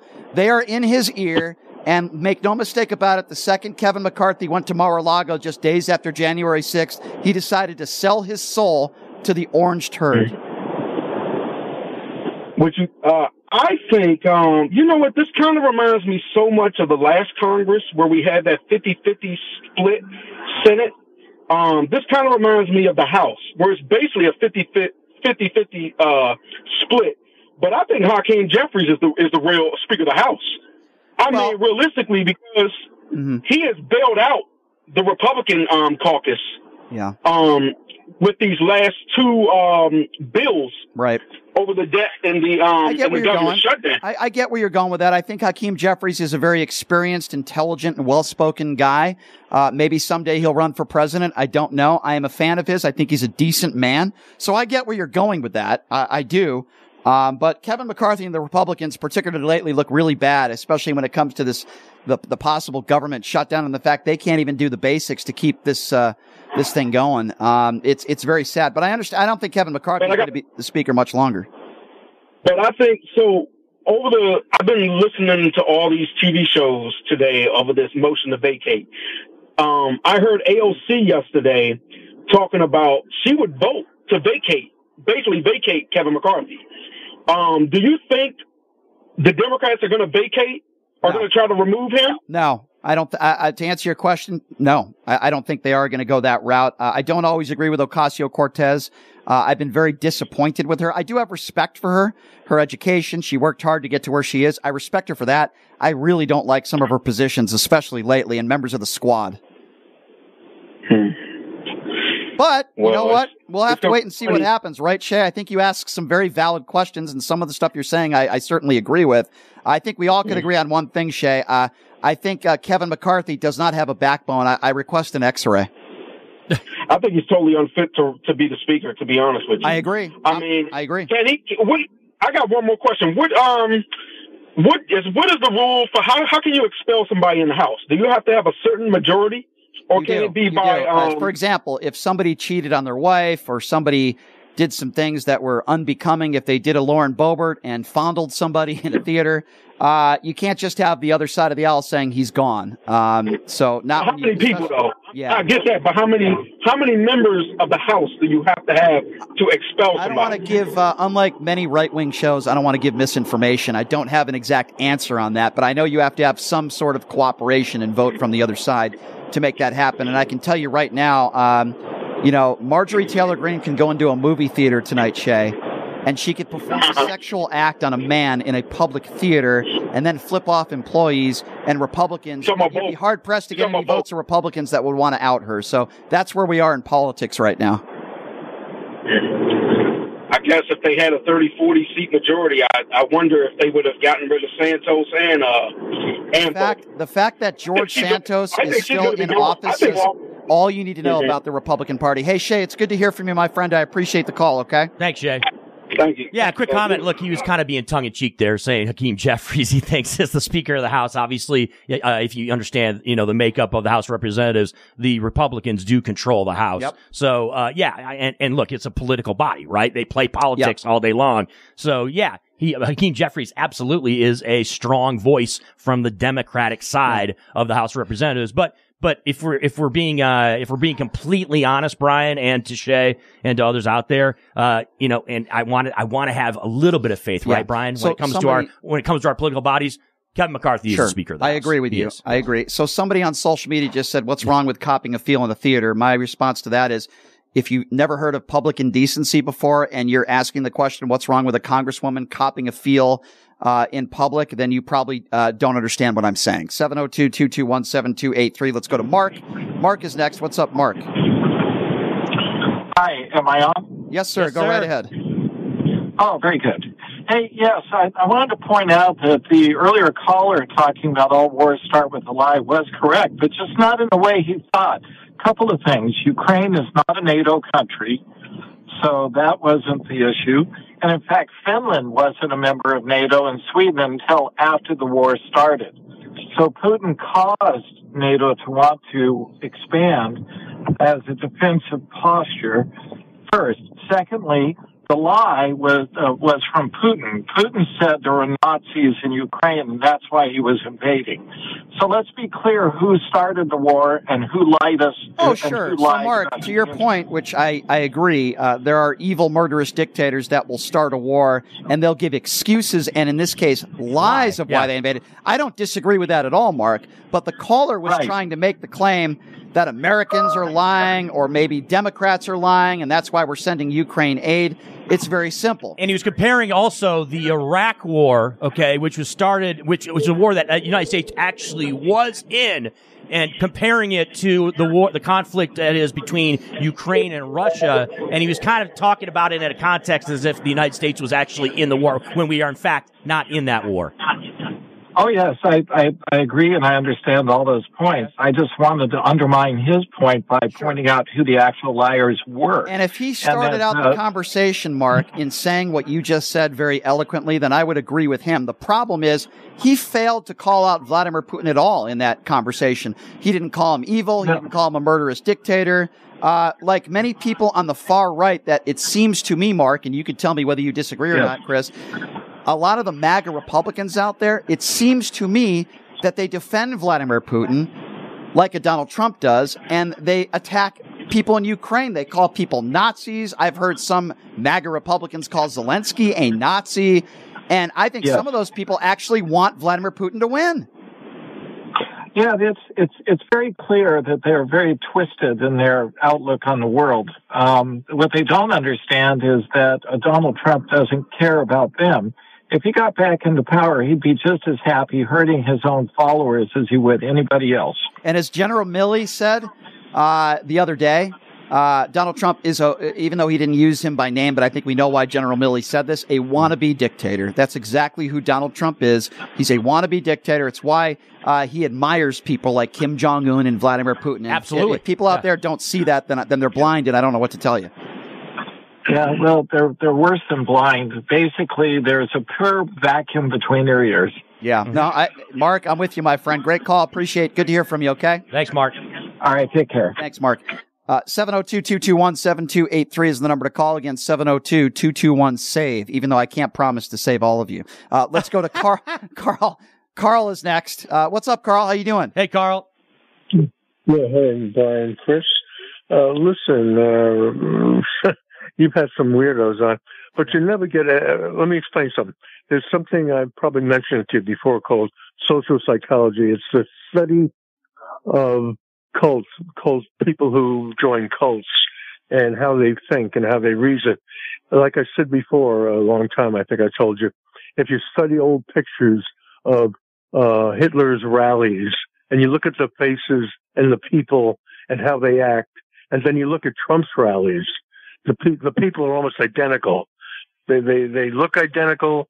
They they follow identically, and uh, there's no big difference between them. Uh, you'll never change their minds because they've already been indoctrinated and cultivized. They're they're in a cult. So, Carl, can I, can and I, co- and I, can Chris, I want to ask you about this too, because Carl, I think you made a really good point there, which is there are certain people you're never going to change their mind. Carl is right; it is a cult. Now, if you don't think MAGA Republicans are in a cult, you don't see malarkey flags on the back of cars. You don't see people decked out in malarkey, you know, stuff and Joe Biden memorabilia because we are not in a cult. And I say we because I did vote for Joe Biden. And Joe Biden, not my first, second, or third pick, but today I would still pick Joe Biden over Trump. I'm not in a cult. Joe Biden's old, and I wish some other people in office that are younger would run against Donald Trump. But the reality of the situation is that is not going to happen. Those that are in the MAGA cult, Donald Trump said it himself. If I shoot somebody on Fifth Avenue, they would still vote for me. Donald Trump was right on that. He was right then, and he's right now. These people are brainwashed. They are in a cult, and they are selling their souls. Those in the MAGA Republican Party today have sold their souls to Orange Man, and there is no turning back. It's too late. Republicans did this to themselves. And by the way, the idea that JFK Jr. running as an independent would take votes away from Democrats is nonsense. It would actually take votes away from Donald Trump. Why? Because there are conspiracy theorist MAGA Republicans out there that like RFK Jr. for that reason, whether it be the Charlie Kirks or the Candace Owens. They like RFK Jr. because he's a conspiracy theorist. So I actually argue that RFK Jr. running would hurt Republicans more than Democrats. Well, if you, I mean, uh, look at it this way: if if you were a, you're a, uh, a right wing uh, Trump supporter, and you you you no matter what he says, you can never be able to see the dictatorial tendencies that he puts puts forth. You won't believe it. You won't want to hear it. You won't hear it. But people who aren't cult in a cult like that, or their brains have already been uh, altered, can see that dictatorial tendency that he No, you're has. right. Carl, I'm, I'm with you 100%, my friend. Great call. Good to hear from you. I appreciate you. Uh, Okay. thank Good. you, Carl. And let me comment real quick because Carl started the phone call talking about our Yes. callers. Look, and Brian, you made this abundantly clear at the top of the segment before phone calls were being taken. Hey, those of you out there that think that myself or Brian are lying, nobody has come strong with a take and pointed out in any way, shape, or form that Brian Shapiro or Chris Winn have lied about anything. Okay. Do I have opinions because I'm on the left and because I'm a Democrat? Absolutely. Does Brian have opinions because he has Sure. opinions? Yes, he does. But there's been no indication whatsoever and nobody has come strong. Uh, when, when Carl was talking about, you know, some of these wacky phone calls we're getting where anybody has pointed out any lie whatsoever that has been put out there by Brian or myself. So, Chris, I, I have some people that are concerned about you on social media that are asking they should be because of because having to deal with some of this nonsense that I've had to deal with today on the air. Yeah, I mean, but I- whatever. listen, yeah, there's people out here that are concerned about it's you. It's tough, man. It's tough to deal with. Okay. Yeah, we're coming down to the end of the show, but yeah, it's just it's been uh it's been kind of a a, a very hyped up day, Brian Shapiro for Chris Winn on pushing the limit. Well, listen, there there are people that um, I'm happy to have conversations Beautiful with them, Yeah, right? love There, are people that I'm happy to have conversations with, and, and we're not going to always uh, agree on things, and I think that's great, and, and I'm happy. I do that on this show every day, and and you know, listen, I'll be the first one to admit sometimes I get a little heated, maybe sometimes I go a little bit over the line. Uh, But listen, I'm uh, you know I'm a uh, emotional guy, uh, but I'm also I think pragmatic. It's nice to hear the massage music going. Numchuck doing a great job playing the massage music. I think if anybody needs a massage, probably Chris more than me, but I could use one as well. No, but in all in all seriousness, um, I can't speak seriously. But that's what I said, Brian. They, they have not pointed out one thing. Look, yes, I have my opinions, right? You have your opinions, sure. and those are things that can be debated, right? We can banter about when it comes to opinions. But when you're making actual statements of fact, like you have today, Mm-hmm. and like I have at points, you know, when I try to weave myself in between callers that that that want to just keep spout, spouting off nonsense, you know, it is that's what it is, and it's it's kind of disrespectful to us when you're coming at me and trying to say that I'm lying about something when Right. I'm in fact not lying about something. If I have an opinion that you disagree with, go ahead, disagree, uh, uh, disagree away, Right. okay? Right. But don't try to paint it like I like I'm saying something that is factually inaccurate or or or or not or that I'm lying about something why when I'm in fact not lying about it. Well, the difficult thing, I agree. The diff- difficult thing for me is when people um, say I have a narrative. Now, I do believe in, in certain members of the media. Of course, they have narratives. Like I look at a guy like a Sean Hannity. Of course, the guy has a narrative. First of all, the narrative for him is let's make as much money as possible and get the biggest ratings we can get, even though I say things that are not true. Hence, under oath, Sean Hannity said that he knew Donald Trump was full of crap when it came to the 2020 election being stolen. But then when he goes on TV every day, and he said this in the past that he believes the election was stolen on television, but he knows that's a lie. So that's a narrative. When somebody lies or says something that they don't believe in, but they do it just because it appeases the base of the people that are watching or listening. I've never said anything on the radio in 20 years that I don't truly believe. I've never said it for ratings. I've never mm-hmm. done it for ratings. That's the difference between a narrative and somebody that is just being honest with their listeners, which I try to do every day. Doesn't mean you're going to agree with me on everything that I say, but I certainly don't have a narrative. But that caller saying that you did have some narrative or that I, that I'm just putting forth my narrative. That's yeah. my whole purpose. Again, doesn't even fundamentally understand what the definition of narrative is. Okay. Yes. A narrative for for the caller out there that was bringing that up as if it was some got you on you. Yeah. A narrative is me being a Democrat and saying, you know what? Right. All Democrats, you should only listen to us, never listen to Republicans, right? That's sure. kind of a narrative, of right? Course. When you go down those yep. kinds of roads. Yep. But when we're talking about actual things that took mm-hmm. place, right? When we're discussing what Donald Trump has said yes. in the past 24, you know, we do have a collage like that right. about what the former president said. Or when we're pointing out actual things that happen when it comes to the Ukraine and, and Russia conflict, right? When we're pointing yep. out actual details, that's not a narrative. Okay. Okay, that's us, us pointing out yes. facts and then responding to them. All right, and, and, and so that again, I'll reiterate. That person just doesn't even know what a narrative no, is, but, uh, and they bring it up like they, like it's like it's a gotcha. But we appreciate the calls, and yeah. uh, I'll always take calls from my MAGA friends out there, regardless. I did want to bring this up with Chris Hmm. uh, at the at in the first segment, but I'll bring it up Right. now. Um, there was a lot that happened this weekend. Let's start with Friday night. U2, the new Sphere. People from all over the country and all over the world know about the new Sphere that was here, and U2 has a residency here. Uh, I wasn't able to go Friday. Um, but I heard it was phenomenal. Uh, some of the guests, Oprah, LeBron James was there, Matt Damon, Andre Agassi, Josh Duhamel, Jason Bateman, Jon Hamm, Bryan Cranston. I know you're a Cranston fan. Absolutely. Oscar De La Hoya, uh, Henrik Lundqvist, former goalie of the Rangers, uh, Flavor Flav, uh, Orlando Bloom. I mean, the list goes on and on. Pretty much everybody was in town for that. So I can't wait to see the Sphere. I can't wait to check it out. Um, and, uh, it just looked incredible. I actually, uh, went to some of the earlier fights on Saturday night. I'm glad I didn't go to the Canelo fight, uh, because I heard it was an absolute snoozer. Uh, some of these fights are just really boring, Chris. The Canelo Alvarez fight was really boring and really slow.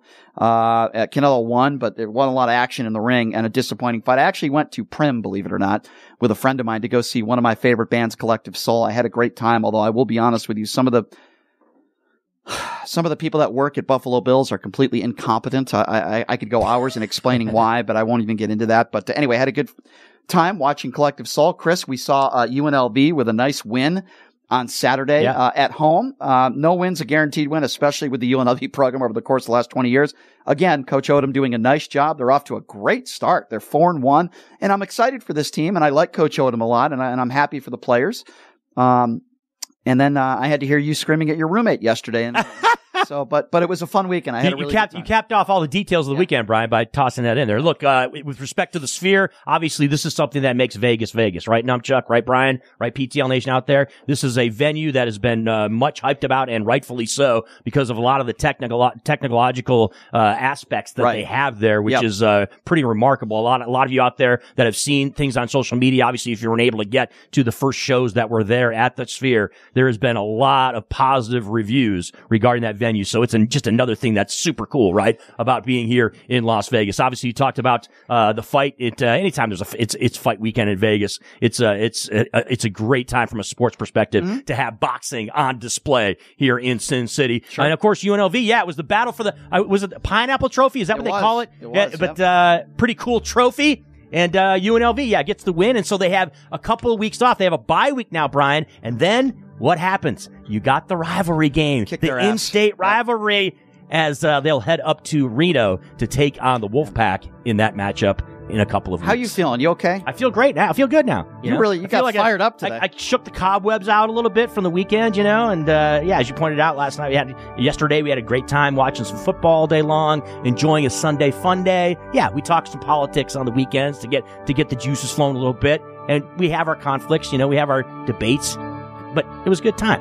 And uh, yeah, it was uh, it was a it was another textbook Vegas weekend, Brian Shapiro, that we're able to wrap up. And uh, this is one of the best concerts I ever saw, Brian. I saw these guys in 2005 at the old MGM Grand Garden Arena. U2. Uh, one of the best $250 uh, concert tickets I've ever spent.